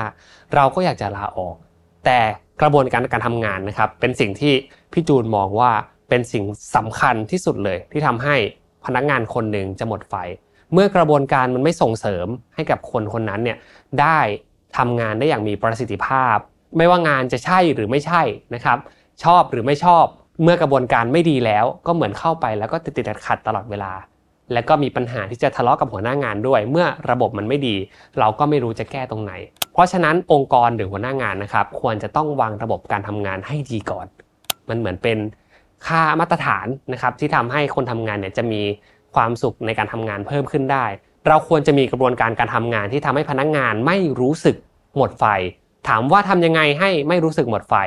ก็ต้องทำให้เขาเนี่ยได้ทำงานอย่างโฟล์และลื่นไหลมากที่สุดนั่นเองครับ นี่ก็เป็นสิ่งที่เป็นมุมสะท้อนกับที่ผมมองว่าหลาย ๆ ครั้งในการบรรยายหลาย ๆ ที่เราไม่ค่อยจะได้พูดกันถึงเรื่องนี้เท่าไหร่นะครับ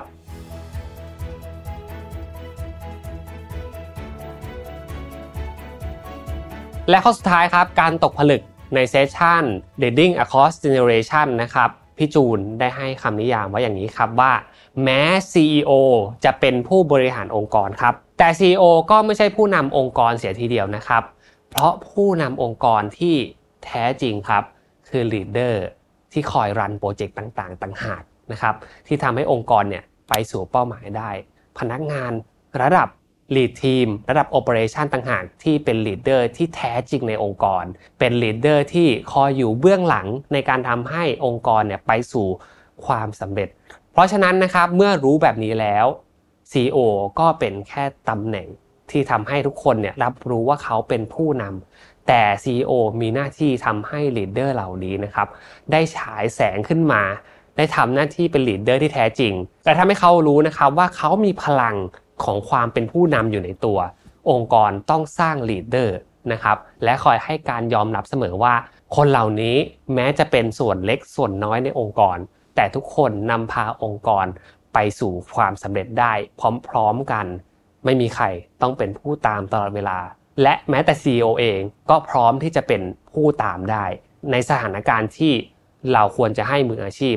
ลงมือทำมากที่สุด นี่ก็เป็นแก่นความรู้นะครับ 10 ข้อที่พี่จูนจรีพรจารุกรสกุล ได้ให้ไว้ในเซสชัน leading across generation นะครับ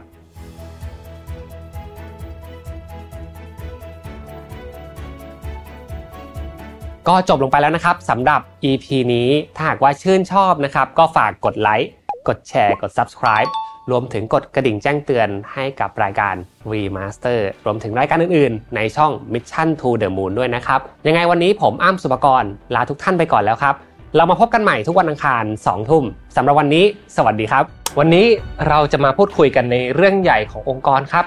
การ empower พนักงาน การส่งมอบอำนาจให้อิสระพนักงานในการตัดสินใจในงานที่พวกเขาทำ ซึ่งเรื่องนี้ไม่ใช่เรื่องใหม่ครับ เป็นสิ่งที่โลกการทำงานในศตวรรษที่ 21 พูดกันเสมอว่าสำคัญควรผลักดันเป็นอย่างยิ่ง และเร่งด่วนมากๆ ในองค์กรยุคใหม่ครับ สิ่งนี้มีผลต่อการคิดนวัตกรรมใหม่ๆ ในองค์กรครับ ประสิทธิภาพที่ดีขึ้นในการทำงาน รวมถึงเป็นแรงจูงใจสำคัญ ที่ทำให้พนักงานรู้สึกถึงความเป็นส่วนหนึ่งขององค์กรด้วยครับคำถามคือทำไมองค์กรส่วนใหญ่ถึงไม่สามารถผลักดัน ให้สิ่งนี้เกิดขึ้นกับพนักงานได้ทำไมพวกเขาไม่สามารถได้อำนาจที่แท้จริงไป เราติดปัญหาเรื่องอะไรกันอยู่ วิธีคิดของหัวหน้างานหรือเปล่า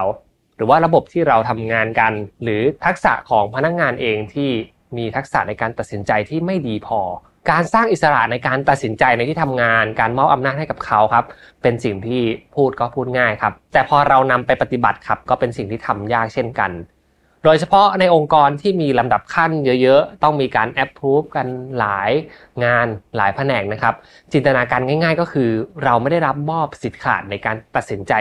เรื่องใด ๆ ขนาดนั้น เพราะมันติดกับดักของระบบลำดับขั้นในองค์กรเสียเยอะนะครับ และการบอกให้ทีมงานลองหัดตัดสินใจเองได้เลย โดยที่เราไม่ได้ดู Impact ที่อาจจะเกิดขึ้นหลังจากเขาตัดสินใจกับเรื่องบางอย่างในองค์กรไป นี่ก็เป็นความเสี่ยงเหมือนกันที่พนักงานอาจจะกังวลอยู่ในใจ ไม่กล้าบอกหัวหน้าส่งผลให้ท้ายที่สุดแล้ว เขาก็เลือกที่จะไม่ตัดสินใจ เพราะมันขาดแรงสนับสนุนเกินไปและต้องรับผิดชอบกับเหตุการณ์นั้นๆ เพียงตัวคนเดียวด้วย คือผมว่าต้องยอมรับกันจริง ๆ แล้วครับว่าสิ่งเหล่านี้เกิดขึ้นหลายองค์กรอยู่ณปัจจุบัน ซึ่งเมื่อเราเห็นปัญหากันแล้วนะครับ วันนี้ผมได้พูดถึงภาพรวมของปัญหาที่เกิดขึ้น เราจะมาดูวิธีแก้ไข รับมือกับสิ่งที่เกิดขึ้นกันครับ ซึ่งต่อไปนี้ครับจะเป็นหลักคิดที่สามารถช่วยให้คุณส่งเสริมให้พนักงานสามารถตัดสินใจได้ดีขึ้น โดยผมจะไล่ไปทีละเรื่อง เรามาดูกันทีละข้อกันนะครับ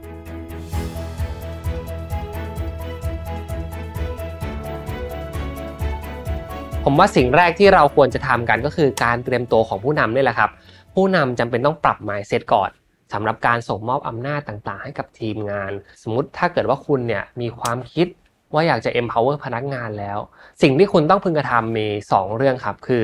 การพูดเรื่องนี้ให้ชัดเจนเป็นวาระว่าคุณกำลังจะ empower พวกเขา คุณกำลังจะส่งมอบอำนาจเหล่านี้ให้กับพวกเขา ให้เขาได้ตัดสินใจเอง และเรื่องที่ 2 ที่ผู้นำมักจะหลงลืมกัน และชอบที่จะทำลายกฎของตัวเอง วาจาสิทธิ์ของตัวเองที่พูดไปก็คือ การไม่ยอมรักษาคำพูดที่เราบอกว่าจะส่งมอบอำนาจต่างๆ ให้กับพนักงานไป เมื่อเกิดปัญหาขึ้น เราก็ดึงอำนาจเหล่านั้นกลับมา แล้วก็โยนความผิดให้กับพนักงานของเราว่า การตัดสินใจของพวกเขาไม่ถูกต้อง ซึ่งวิธีการแบบนี้ครับก็เป็นวิธีการที่ทำให้ขาดความเชื่อใจ และสุดท้ายแล้วพนักงานของเราก็อาจจะรู้สึกไม่ปลอดภัยในองค์กรก็เป็นได้ครับ เพราะฉะนั้นครับ การรักษาคำพูดก็เป็นสิ่งที่สำคัญไม่แพ้กันนะครับก่อนอื่นคุณลองคิดกับตัวเองก่อนก็ได้ครับ ว่าอะไรที่ทำให้คุณไม่สามารถมอบอำนาจให้พนักงานของคุณได้ คุณติดกับเรื่องอะไรอยู่ เพราะว่าหัวหน้าเนี่ยจำเป็นที่จะต้องวางแผนในการส่งมอบอำนาจให้ดีที่สุดเลยครับ เริ่มจากการให้ทีมงานได้ฝึกตัดสินใจเรื่องที่มีความเสี่ยงน้อยๆก่อนก็ได้ครับ เพื่อให้เขาได้เรียนรู้ ได้รับรู้ถึงความรู้สึก ความมั่นใจที่เกิดขึ้น จากการที่ได้รับมอบหมายและสามารถตัดสินใจบรรลุเป้าหมายต่างๆ ได้ แม้จะเป็นเรื่องเล็กน้อย ในส่วนนี้ก็จะเป็นจุดแรกนะครับที่ทำให้พนักงงานเนี่ยได้ฝึกฝน การตัดสินใจ แม้จะเป็นเรื่องที่มีความเสี่ยงน้อยก่อนก็ตาม แต่ก็ถือว่าเป็นการพัฒนาตัวเองที่ดีมากๆเลย ในการที่เขาเนี่ยได้เจอกับสถานการณ์จริง สามารถตัดสินใจอะไรได้ด้วยตัวเอง และหัวหน้าก็คอยที่จะ empower หรือว่าสนับสนุนเขา ในการตัดสินใจเรื่องต่างๆ ด้วย เมื่อเวลาผ่านไปแล้ว พอเห็นถึงศักยภาพในการตัดสินใจของพนักงานแล้ว เราในฐานะผู้นำก็ค่อย ๆ ถ่ายโอนงานที่ใหญ่ขึ้น เป็นโปรเจกต์ที่มีความสำคัญมากขึ้น หลังจากที่ผ่านการทดสอบในการตัดสินใจเรื่องเล็ก ๆ ไปแล้ว ยังไงลองทำให้มันเป็นขั้นบันไดในการเรียนรู้ดูนะครับ ว่าเขาจะสามารถตัดสินใจในเรื่องที่ใหญ่ขึ้น กว้างขึ้นอย่างไรได้บ้าง ตรงนี้ผมว่าเป็นจุดที่ผู้นำจำเป็นที่จะต้องตั้งหลัก และคิดกับตัวเองให้ดีครับว่า ถ้าหากว่าวันนี้จำเป็นที่จะต้องส่งมอบอำนาจ empower ให้กับพนักงงาน เขาควรที่จะได้ตัดสินใจเรื่องเล็กอะไรบ้าง และเมื่อเขาสามารถผ่านด่านตรงนี้ไปแล้ว เขาต้องตัดสินใจเรื่องใหญ่อะไรบ้าง เพื่อเป็นเช็คลิสต์ในที่สุด ถ้าหากว่าเขาตัดสินใจได้อย่างเด็ดขาดครบถ้วน คุณไม่ต้องมานั่งกังวลเลยครับ ว่าสิ่งที่เขาจะตัดสินใจจะไม่เกิดประโยชน์สูงสุดกับองค์กร เพราะผมเชื่ออย่างนี้ครับว่าเมื่อทีมงานของเราเนี่ยได้เข้ามาในองค์กร ทุกคนมีภารกิจเดียวกัน ภารกิจนั้นก็คือการพัฒนาองค์กรร่วมกัน ทุกคนจะมีเรื่องที่ถนัดแตกต่างกันครับเพราะฉะนั้นการวางตัวของผู้นำสำคัญในการทำให้พนักงานทุกคนมีอิสระในการคิด และตัดสินใจในส่วนงานที่ตนเองรับผิดชอบ ย้ำเตือนตัวเองครับว่า ทำไมต้องส่งมอบอำนาจให้กับทีมงาน เพราะว่าการส่งเสริมเสียงของพนักงานครับคือการให้พนักงานได้มีพื้นที่และโอกาสที่จะสื่อสารสิ่งที่พวกเขาเนี่ยรู้สึกเกี่ยวกับที่ทำงานของตัวเอง รู้สึกเกี่ยวกับสิ่งที่เกิดขึ้นในงานของตัวเอง การส่งเสริมพนักงานด้วยวิธีการแบบนี้ครับเป็นความสำคัญมาก ๆ เลยในการสร้างความสัมพันธ์ที่เปิดกว้างและไว้วางใจต่อกันและกัน ไม่ว่าจะเป็นในฐานะพนักงานร่วมกัน พนักงานกับผู้นำหรือพนักงานกับ คนอื่นๆ ที่อยู่รอบตัวก็ตามครับ และผมว่านอกจากเรื่องของความสัมพันธ์ที่ดีแล้วนะครับ พนักงานก็จะรู้สึกว่าตัวเองเนี่ยรู้สึกว่ามีคุณค่ามากขึ้น รู้สึกเสียงที่ตัวเองได้ตัดสินใจ ได้พูดได้กล่าวกับองค์กร มีคนรับฟังอยู่ มีคนเชื่อมั่นในตัวเขา และสามารถที่จะตั้งใจในการดำเนินการแก้ไขสิ่งต่างๆ เพราะว่าเขารู้สึกว่าสิ่งที่เขาทำเป็นสิ่งที่ถูกต้องและจะเกิดประโยชน์สูงสุดกับองค์กร ตรงนี้หัวหน้า ต้องให้คำแนะนำและต้องเข้าไปช่วยเพื่อให้องค์กรเนี่ยสามารถปลดล็อกเรื่องนี้ได้นะครับ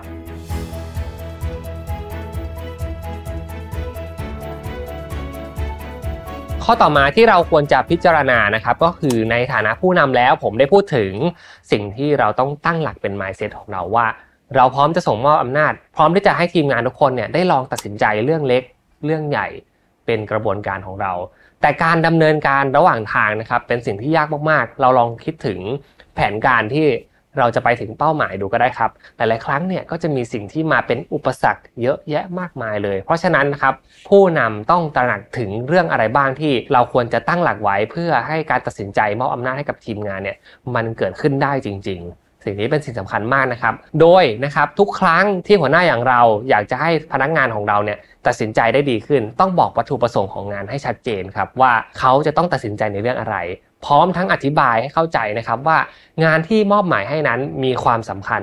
และมีความหมายต่อผู้ทำหรือว่าตัวเขาเอง และบุคคลอื่นในองค์กรมากแค่ไหน ต่อมาครับหัวหน้าต้องพึงระลึกเสมอนะครับว่าคนแต่ละคนมีความแตกต่างกัน ทั้งในเรื่องของแรงจูงใจ ทักษะหรือว่าความสามารถ เพราะฉะนั้นครับ การคาดหวัง solution เดียวที่เราต้องการให้ทุกคนเนี่ยคิดเหมือนกันทำอะไรเหมือนกัน ตัดสินใจได้ดีเหมือนกัน คงเป็นสิ่งที่เราไม่สามารถคาดหวังได้ในชีวิตจริง ในการทำงานจริง ๆนะครับ เพราะว่าทีมงานของเราแต่ละคนก็มีนิสัยมีลักษณะ มีวิธีการนำมีวิธีการตัดสินใจที่ไม่เหมือนกัน เพราะฉะนั้นเราต้องเคารพ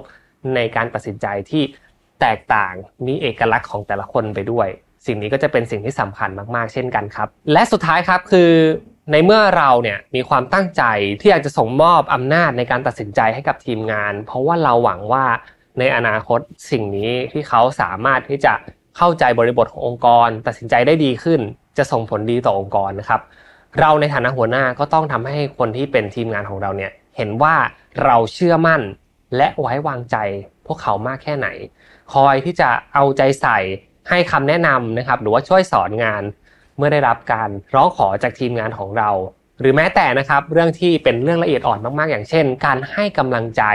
การให้การสนับสนุนในการคิดเริ่มอะไรใหม่ ๆ คอยที่จะสนับสนุนเขาว่า ถึงแม้ว่าสิ่งที่เขาพยายามจะตัดสินใจแก้ปัญหาอยู่ มันอาจจะไม่สมบูรณ์พร้อม แต่เราก็พร้อมที่จะนะครับสนับสนุนเขาไม่ว่าผลมันจะออกมาในรูปแบบใดก็ตาม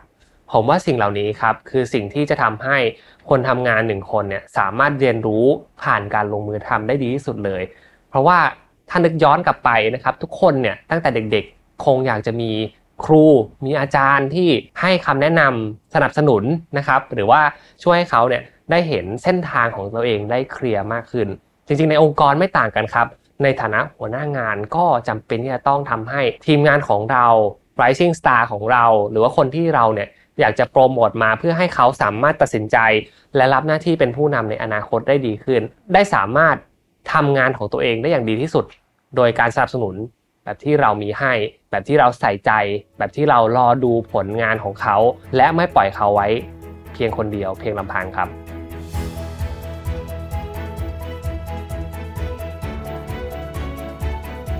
มาถึงข้อที่ 3 ครับ ผมคิดว่า ในแต่ละงานนะครับในแต่ละการตัดสินใจเนี่ยมันจะมี situation หรือว่าเหตุการณ์ที่มันหลากหลายมากๆนะครับเพราะฉะนั้นเนี่ยหัวหน้านะครับก็ควรจะกำหนด framework ในการตัดสินใจให้กับทีมงานที่ดีมากๆนะครับในฐานะผู้นำองค์กรครับเราต้องทำหน้าที่เป็นตัวกระตุ้นให้พนักงานเนี่ยสามารถคิดและตัดสินใจได้ด้วยตัวเอง นี่คือ outcome หรือว่าผลสัมฤทธิ์ที่เราอยากได้นะครับ และกระตุ้นให้พนักงานของเราเนี่ยเล็งเห็นถึงผลประโยชน์ สูงสุดต่อองค์กรเมื่อต้องตัดสินใจด้วย ซึ่งการสร้างหลักการในการตัดสินใจ การทำ framework ในการตัดสินใจให้กับพนักงาน ก็เป็นสิ่งที่จำเป็นเช่นกันนะครับ ผมคิดว่าวิธีการที่ดีมากๆ ก็คือการตั้งคำถามให้เขาสามารถคิดให้รอบคอบมากขึ้น เป็นตัวช่วยที่ดีมากๆ ในการทำให้พนักงานตัดสินใจได้ดีขึ้น ผมไปยกตัวอย่างในการตั้งคำถามแต่ละเรื่องให้ฟังนะครับ เช่นนะครับ ถ้าหากว่าเราอยากจะรู้ว่าแรงจูงใจของเขาทำไมเขาถึงตัดสินใจแบบนี้ เราก็จะถามเขาก็ได้ครับ ว่าคุณกำลังตัดสินใจเรื่องนี้เพื่อต้องการได้ผลลัพธ์อะไร แล้วเรามาดูผลลัพธ์ที่เขาได้ให้เหตุผลกับเราเนี่ยว่าผลลัพธ์กับแรงจูงใจของเขา มันสอดคล้องกันหรือไม่ มีอะไรที่เราพอจะแนะนำได้ไหม หรือต่อมาครับ ความสำคัญในการตัดสินใจเรื่องนี้ทำไมการตัดสินใจครั้งนี้ถึงสำคัญกับคุณทำไมคุณถึงอยากตัดสินใจเรื่องนี้ไปในทิศทางนี้ มันสำคัญต่อหน้าที่การงานของคุณอย่างไร มันสำคัญกับงานของคุณอย่างไร ตรงนี้ก็น่าจะถามเขาดูนะครับว่า ทำไมเขาถึงคิดว่าเรื่องนี้สำคัญกับตัวเขา ต่อมาครับเป็นสิ่งที่ดีมากเลย ผมคิดว่าเราควรจะรู้กรอบเวลาในการตัดสินใจครับ ลองถามเขาดูครับว่าคุณต้องตัดสินใจเรื่องนี้ เมื่อใดมันเร่งด่วนมากไหมมันมีเวลาคิดมากน้อยแค่ไหน ตรงนี้ก็จะเป็นสิ่งที่ช่วยให้เขาเนี่ยได้เห็นถึงเวลาที่แท้จริงในการคิดทบทวนนะครับ บางเรื่องอาจจะเร่งด่วนมากๆ แล้วต้องรีบตัดสินใจ เราก็พอเข้าใจได้ครับว่ามันจะมีความเสี่ยงอะไรตามมา แต่ถ้าหากว่าเรื่องนั้นไม่จำเป็นต้องรีบตัดสินใจมาก มีเวลาทบทวนอีกเยอะแยะมากมายเลย ก็ลองให้เขาเนี่ยกลับไปทบทวนกับกรอบเวลาที่เขามีก่อน ต่อมาครับเพื่อให้ความรอบคอบมันเกิดขึ้น ระหว่างที่เราตัดสินใจกัน เราลองดูซิว่าเขามีทางเลือกในการตัดสินใจมากน้อยแค่ไหน ลองถามเขาในฐานะหัวหน้าก็ได้ครับว่า มีทางเลือกในการตัดสินใจกี่แบบ เออคุณลองนำเสนอแบบอื่นเพิ่มเติมเพื่อเปรียบเทียบกันได้ไหมว่าออปชัน A ออปชัน B แบบไหนมันได้ประโยชน์เสียประโยชน์อย่างไรบ้าง สิ่งนี้ก็จะช่วยให้เขาเนี่ยรอบคอบมากขึ้นนะครับ ต่อมาครับในเมื่อเราจะตัดสินใจเรื่องอะไรสักเรื่องแล้ว สิ่งที่มันจะเป็นสิ่งที่ดีมากในการที่ทำให้เราเนี่ยตัดสินใจได้เด็ดขาดมากขึ้น เฉียบขาดมากขึ้น ก็คือข้อมูลสนับสนุนในการตัดสินใจ ลองถามเขาดูครับว่ามีข้อมูลอะไร ในการประกอบการตัดสินใจครั้งนี้หรือไม่ ซึ่งถ้าข้อนี้ไม่มีข้อมูลในการประกอบการตัดสินใจ ผมคิดว่าอาจจะสอบตกก็ได้ อาจจะต้องพิจารณาในการตัดสินใจใหม่อีกครั้งหนึ่งนะครับ ต่อมาครับ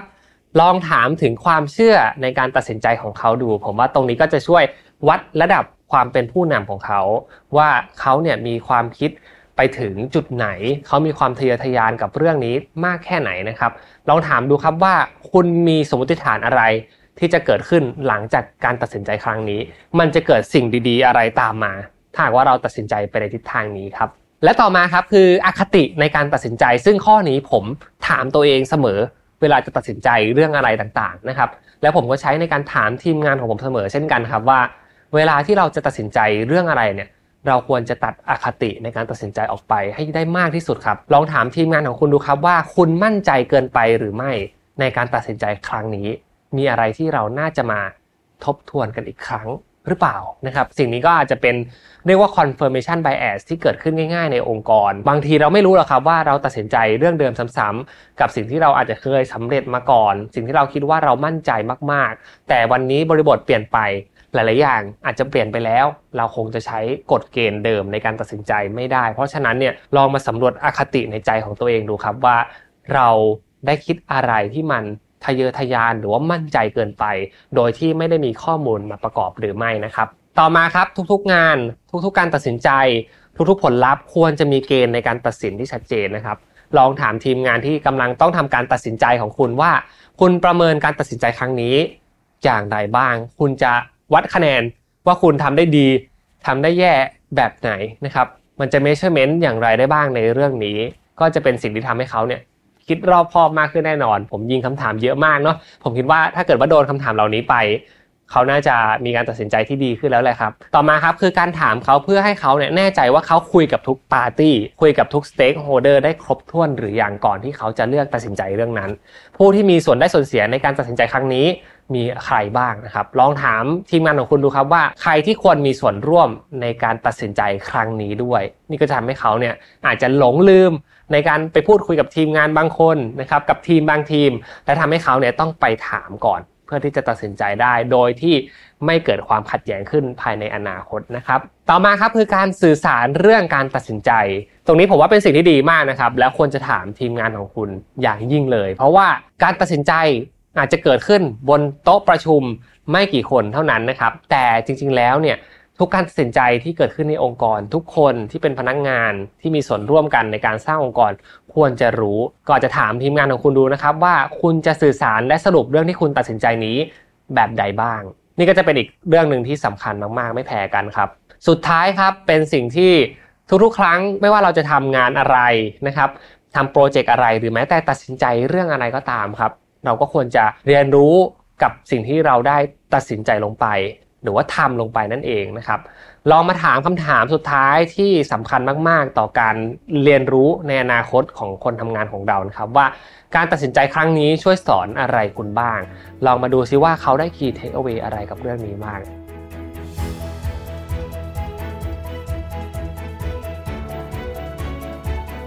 ซึ่งแน่นอนครับการ empower พนักงงานจะก่อให้เกิดแรงจูงใจขึ้นภายในตัวผู้ปฏิบัติงานมากขึ้นอย่างแน่นอนนะครับ มีการรับรู้ถึงความสามารถของตัวเองได้มากขึ้น และอาจจะมีผลนะครับที่เป็นแรงจูงใจสำคัญที่ทำให้เขาเนี่ยทำงานได้สำเร็จเช่นกันครับ ผลวิจัยยังค้นพบอีกนะครับ ว่าข้อดีของการมอบอำนาจในการตัดสินใจให้ทีมงานเนี่ยมีอีกหลายข้อหลายประการเลย ยกตัวอย่างเช่นนะครับก่อให้เกิดความรักความผูกพันต่องานที่สูงขึ้น เขาจะรู้สึกเป็นเจ้าเข้าเจ้าของในงานมากขึ้น หรือต่อมาครับคือมีความคิดริเริ่มอะไรใหม่ ๆ มากขึ้น ถ้าหากว่าองค์กรของคุณรู้สึกว่าตอนนี้ตันๆอยู่นะครับ หัวหน้าต้องคิดทุกอย่างเลย ต้องตัดสินใจต้องผลิตอะไรใหม่ๆ อยู่เสมอ แล้วก็ส่งโจทย์ไปกับพนักงาน ถ้าหากว่าเราลองเริ่มมอบอำนาจลดอำนาจของตัวเอง ผมว่าความคิดเริ่มใหม่ๆ ก็อาจจะเกิดขึ้นจากจุดนี้ ซึ่งเป็นจุดสำคัญมากๆเลยนะครับ ข้อที่3ครับคือเขาจะมีความมั่นคงแน่วแน่มากขึ้น เมื่อต้องเจอกับ อุปสรรคต่างๆ เราจะรู้สึกว่าพนักงานของเราเนี่ยมีวิจารณญาณในการตัดสินใจเรื่องต่างๆ ได้ดีขึ้น ไม่ว่าจะเป็นภาวะที่มันเสถียรหรือไม่เสถียรก็ตามนะครับ เขาจะมี experience มีประสบการณ์มากขึ้น และจะตัดสินใจได้ภายใต้ความกดดันได้ดีขึ้น เพราะว่าทุกครั้งเนี่ยผมเห็นทุกองค์กรเลยเขียนว่าต้องการพนักงานที่รับมือกับความกดดันได้ถูกต้องไหมครับ นี่ก็เป็นวิธีหนึ่งที่ทำให้ คนทำงานของเราเนี่ยรับมือกับความกดดันได้ดีขึ้นเช่นกัน ก็คือการให้เขาได้เจอกับงานจริง ๆ นั่นเองครับ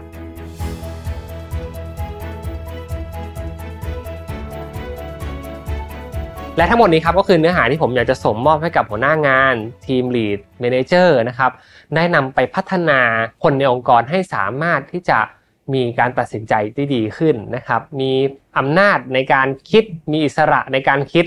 มากขึ้นเพื่อให้เราเนี่ย สร้างผลลัพธ์ที่ดีขึ้นต่อทีมของเราต่อองค์กรของเราในอนาคต และหวังว่า EP นี้จะเป็นประโยชน์อย่างมากนะครับ ในการที่ทำให้คุณเนี่ยสามารถนำ framework ในการทำให้เขาตัดสินใจได้ดีขึ้น ไปปรับใช้ต่อกับการทำงานทุกรูปแบบที่กำลังเจอกันอยู่ ยังไงขอเป็นกำลังใจให้กับหัวหน้างานทุกคนเลยนะครับ ก็สำหรับ EP นี้ก็จบลงแล้วนะครับ ยังไงฝากกดไลค์ กดแชร์ กด Subscribe ให้กับ Remaster ด้วยนะครับ ถ้าหากว่าชื่นชอบนะครับ เรามีปุ่ม Super t a n k ส่ง Super Thank มาให้เป็นกำลังใจกับรายการ Remaster และรายการอื่นๆ ใน Mission to the Moon ได้เช่นกันนะครับ แล้วพบกันใหม่ทุกวันอังคาร 2 ทุ่ม วันนี้ผมอ้ามสุภกรลาทุกท่านไปก่อนแล้วครับ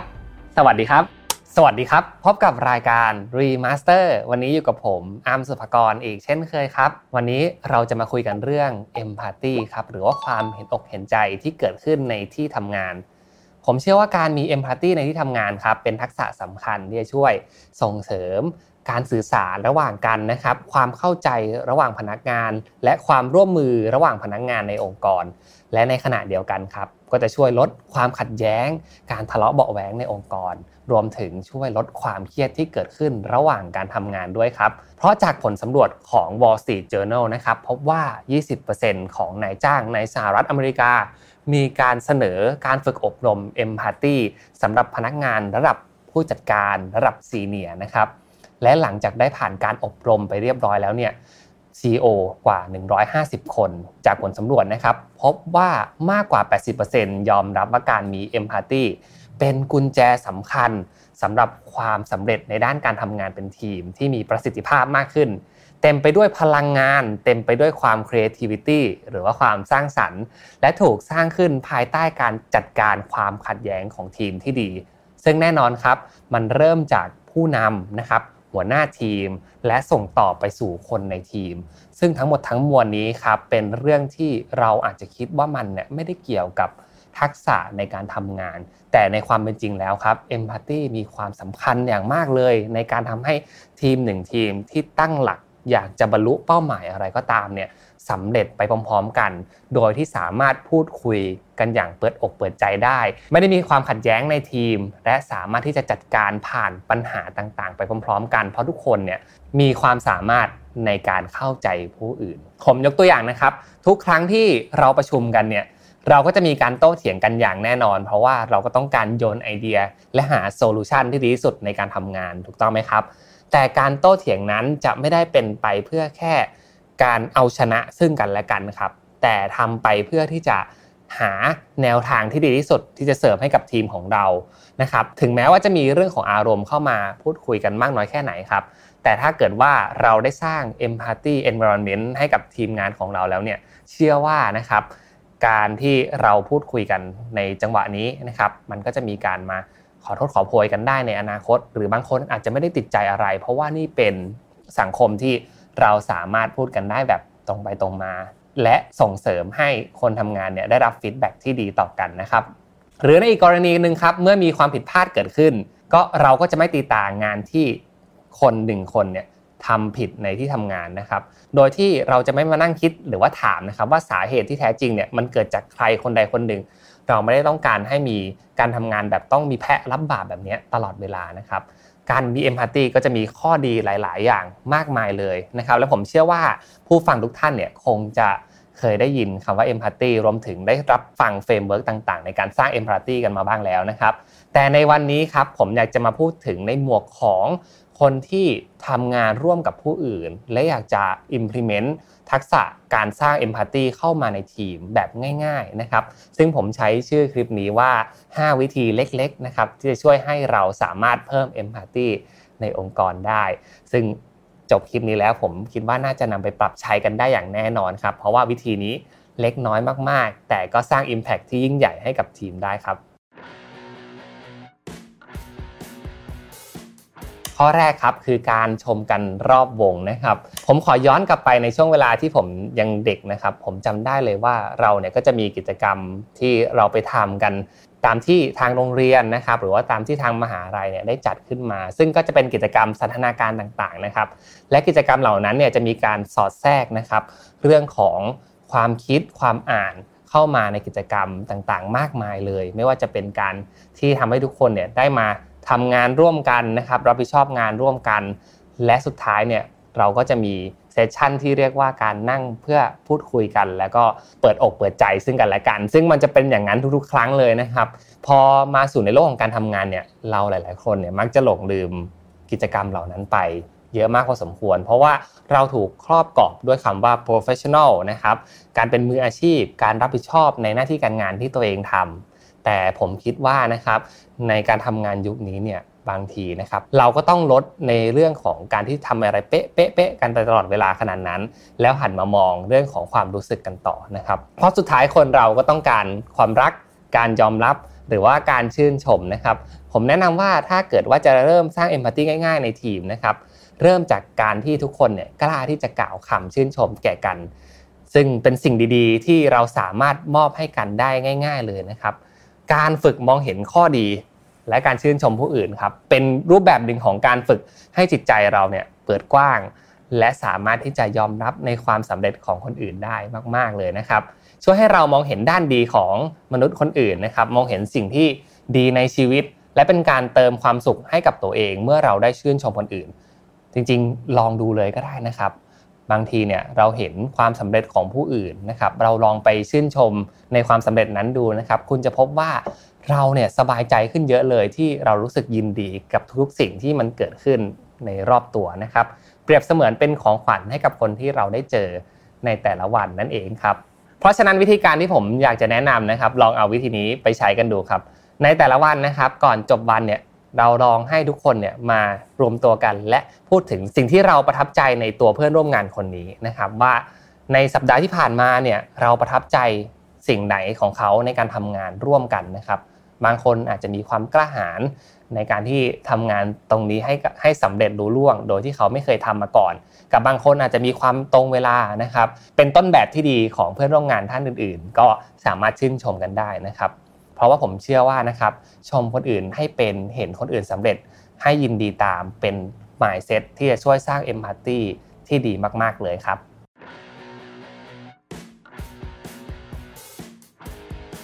อีกหนึ่งทักษะที่จะช่วยสร้างเอมพัตตีที่ดีมาก ๆ ในองค์กรเลยนะครับ ก็คือทักษะในการสร้างสังเกตให้กับคนทำงานของเรา ซึ่งมันจะช่วยกระตุ้นให้สมองเนี่ยใช้งานได้ดีนะครับ ทุกอย่างเริ่มต้นจากการสังเกตก่อน โดยเฉพาะการสังเกตพฤติกรรม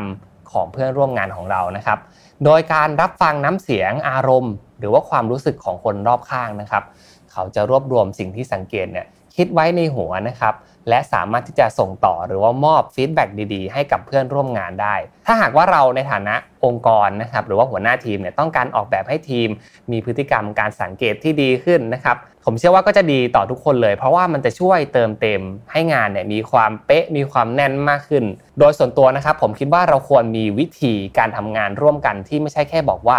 อะไรดีอะไรไม่ดีนะครับโดยตั้งมันเป็นเซสชันเลย วิธีการที่ผมใช้มีดังนี้ครับให้ทุกคนในทีมของเรานะครับมารวมตัวกันและเติมคำที่ขาดหายในสถานการณ์ที่เราเจอร่วมกันครับ เช่นนะครับโปรเจกต์ที่เราทำร่วมกันอยู่ตอนนี้ มีความยาก เพราะสาเหตุอะไร ให้ทุกคนเนี่ยลองเติมความคิดเห็นของตัวเองที่ได้สังเกตมานะครับ หรือในอีกกรณีหนึ่งก็คือ สิ่งที่เราจะสำเร็จในโปรเจกต์นี้ได้เนี่ยมันจะประกอบไปด้วยอะไรบ้าง ลองให้ทุกคนเติมความคิดเห็นของตัวเองกันเข้ามานะครับ และเราก็จะเริ่มเนี่ยมี brain writing หรือว่าข้อมูลเยอะแยะมากมายเลย ที่ทุกคนเนี่ยผ่านการสังเกตผ่านการดูจากทีม บางคนอาจจะบอกว่าเราควรจะใช้วิธีการแบบนี้ บางคนอาจจะบอกว่าเราควรจะให้คนนี้ได้คิดหรือว่าพิจารณาเรื่องอะไรบางอย่าง ช่วยให้ทีมเนี่ยสำเร็จได้มากยิ่งขึ้นครับ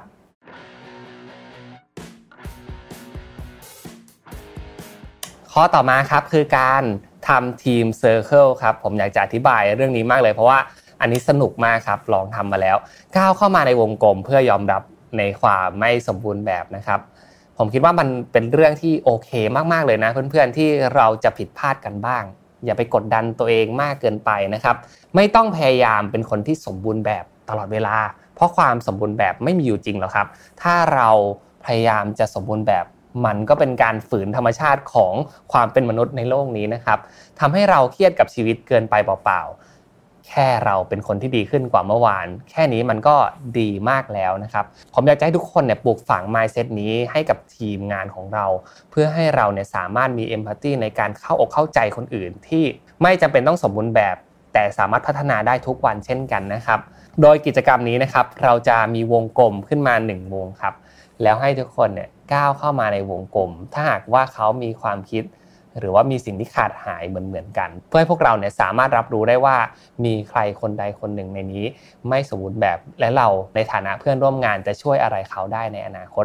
ยกตัวอย่างเช่นนะครับ เราอยากให้ทุกคนก้าวเข้ามาในวงกลม ถ้าคุณเป็นคนที่กลัวความล้มเหลว เมื่อเมื่อทีมงานของเราได้ยินนะครับ ทุกคนก็อาจจะก้าวเข้ามาในวงกลม ถ้าเขามีความรู้สึกเป็นคนแบบนั้น แล้วเราก็มา reflection มาพูดคุยกันว่าทำไมเราถึงกลัวความล้มเหลว มีอะไรบ้างที่เราจะช่วยกันได้ เพื่อที่จะผ่านความล้มเหลวนั้นๆไปได้ครับ หรือในกรณีหนึ่งก็คือก้าวเข้ามาในวงกลม ถ้าคุณไม่มีเวลาไปออกกำลังกายเลยในสัปดาห์นี้ เมื่อเราเห็นคนที่เข้ามาในวงกลมแล้วนะครับ เราก็อาจจะชวนกันไปออกกำลังกายก็เป็นได้ครับ นี่ก็เป็นการเข้าใจเพื่อนร่วมงาน โดยที่เรามีวิธีการเนี่ยครอบไว้อยู่นะครับ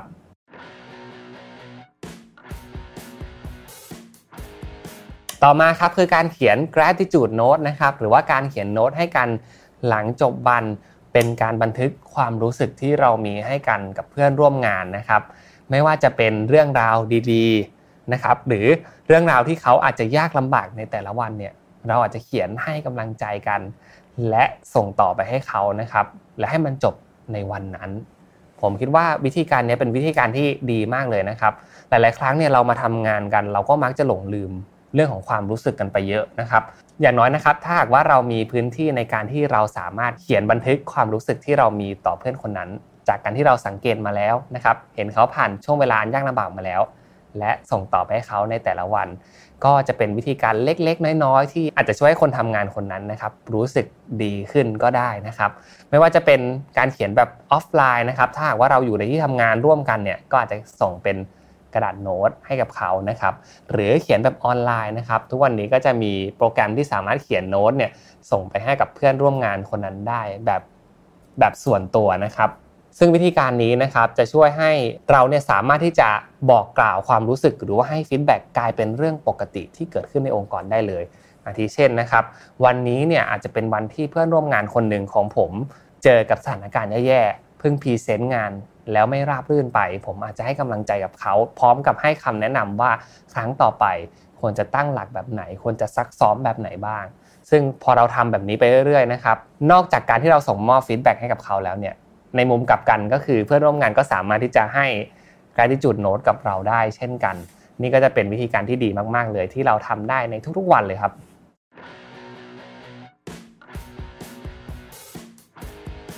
และข้อสุดท้ายนะครับคือการสร้าง Happy Hours ให้กับพนักงานนะครับ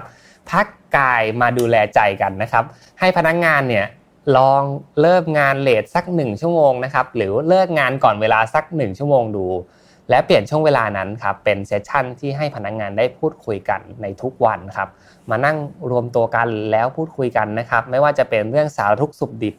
หรือว่าเรื่องที่เขารู้สึกว่ายังผ่านไปไม่ได้ในแต่ละวัน เรื่องที่ทำให้เขาครับนอนไม่หลับและอยากจะแก้ปัญหาเรื่องราวต่างๆ พวกนี้ครับสามารถมาแชร์กันได้ใน Happy Hours ที่เราเซตอัพไว้ ยกตัวอย่างเช่นนะครับในช่วงเวลา 9 โมงถึง 10 โมง เราอาจจะให้เป็น Happy Hours ที่ให้ทุกคนเนี่ยเริ่มงานช้าลงนะครับ แล้วให้ช่วงเวลา 9 โมงถึง 10 โมงเนี่ยเป็นช่วงเวลาที่ทุกคนมาคุยกันไถ่ถามสารทุกข์สุขดิบกันนะครับ แล้วหากิจกรรมมาเล่นเพื่อ สันทนาการร่วมกันก่อนที่เราจะไปลุยงาน หรือในอีกช่วงเวลาหนึ่งครับก็คือ 17นาฬิกาถึง 18นาฬิกาก่อนเลิกงานเนี่ยเป็นช่วงเวลาที่คนไม่ค่อยโฟกัสกันแล้วแหละครับ คงจะเริ่มที่จะเก็บของ และอยากจะออกจากที่ทำงานกันแล้วนะครับเราใช้ช่วงเวลานี้เนี่ยเป็นการสันทนาการอีกครั้งหนึ่งหรือว่าพูดคุยกัน หากิจกรรมมาทำร่วมกัน หรือว่าให้ feedback กันก็สามารถทำได้เหมือนกันนะครับ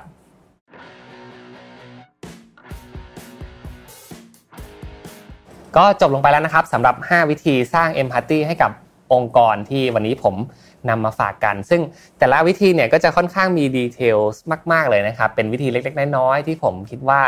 เราสร้างทุกวันทำอย่างสม่ำเสมอเนี่ยก็สามารถพัฒนาทักษะการมี empathyร่วมกันได้ เป็น practice ที่สามารถที่จะส่งมอบให้กับคนทำงานได้ทุกคนเลยนะครับ ซึ่งอย่างที่ผมบอกไปตั้งแต่ต้นคลิปนะครับ การจะมีเอมพัตตีเนี่ยมันต้องเริ่มจากการที่ผู้บริหารมี mindset ที่อยากจะสร้างมันเสียก่อน และส่งมอบให้กับพนักงานระดับหัวหน้านะครับนำทักษะนี้ไปใช้งานกับทีมงานของเขา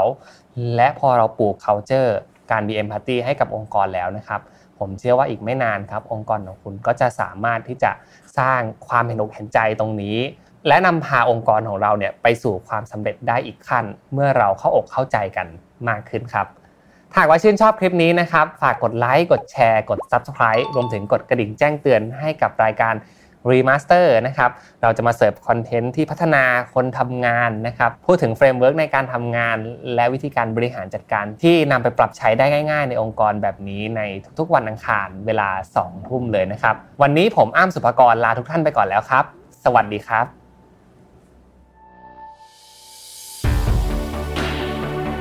Mission to the Moon Podcast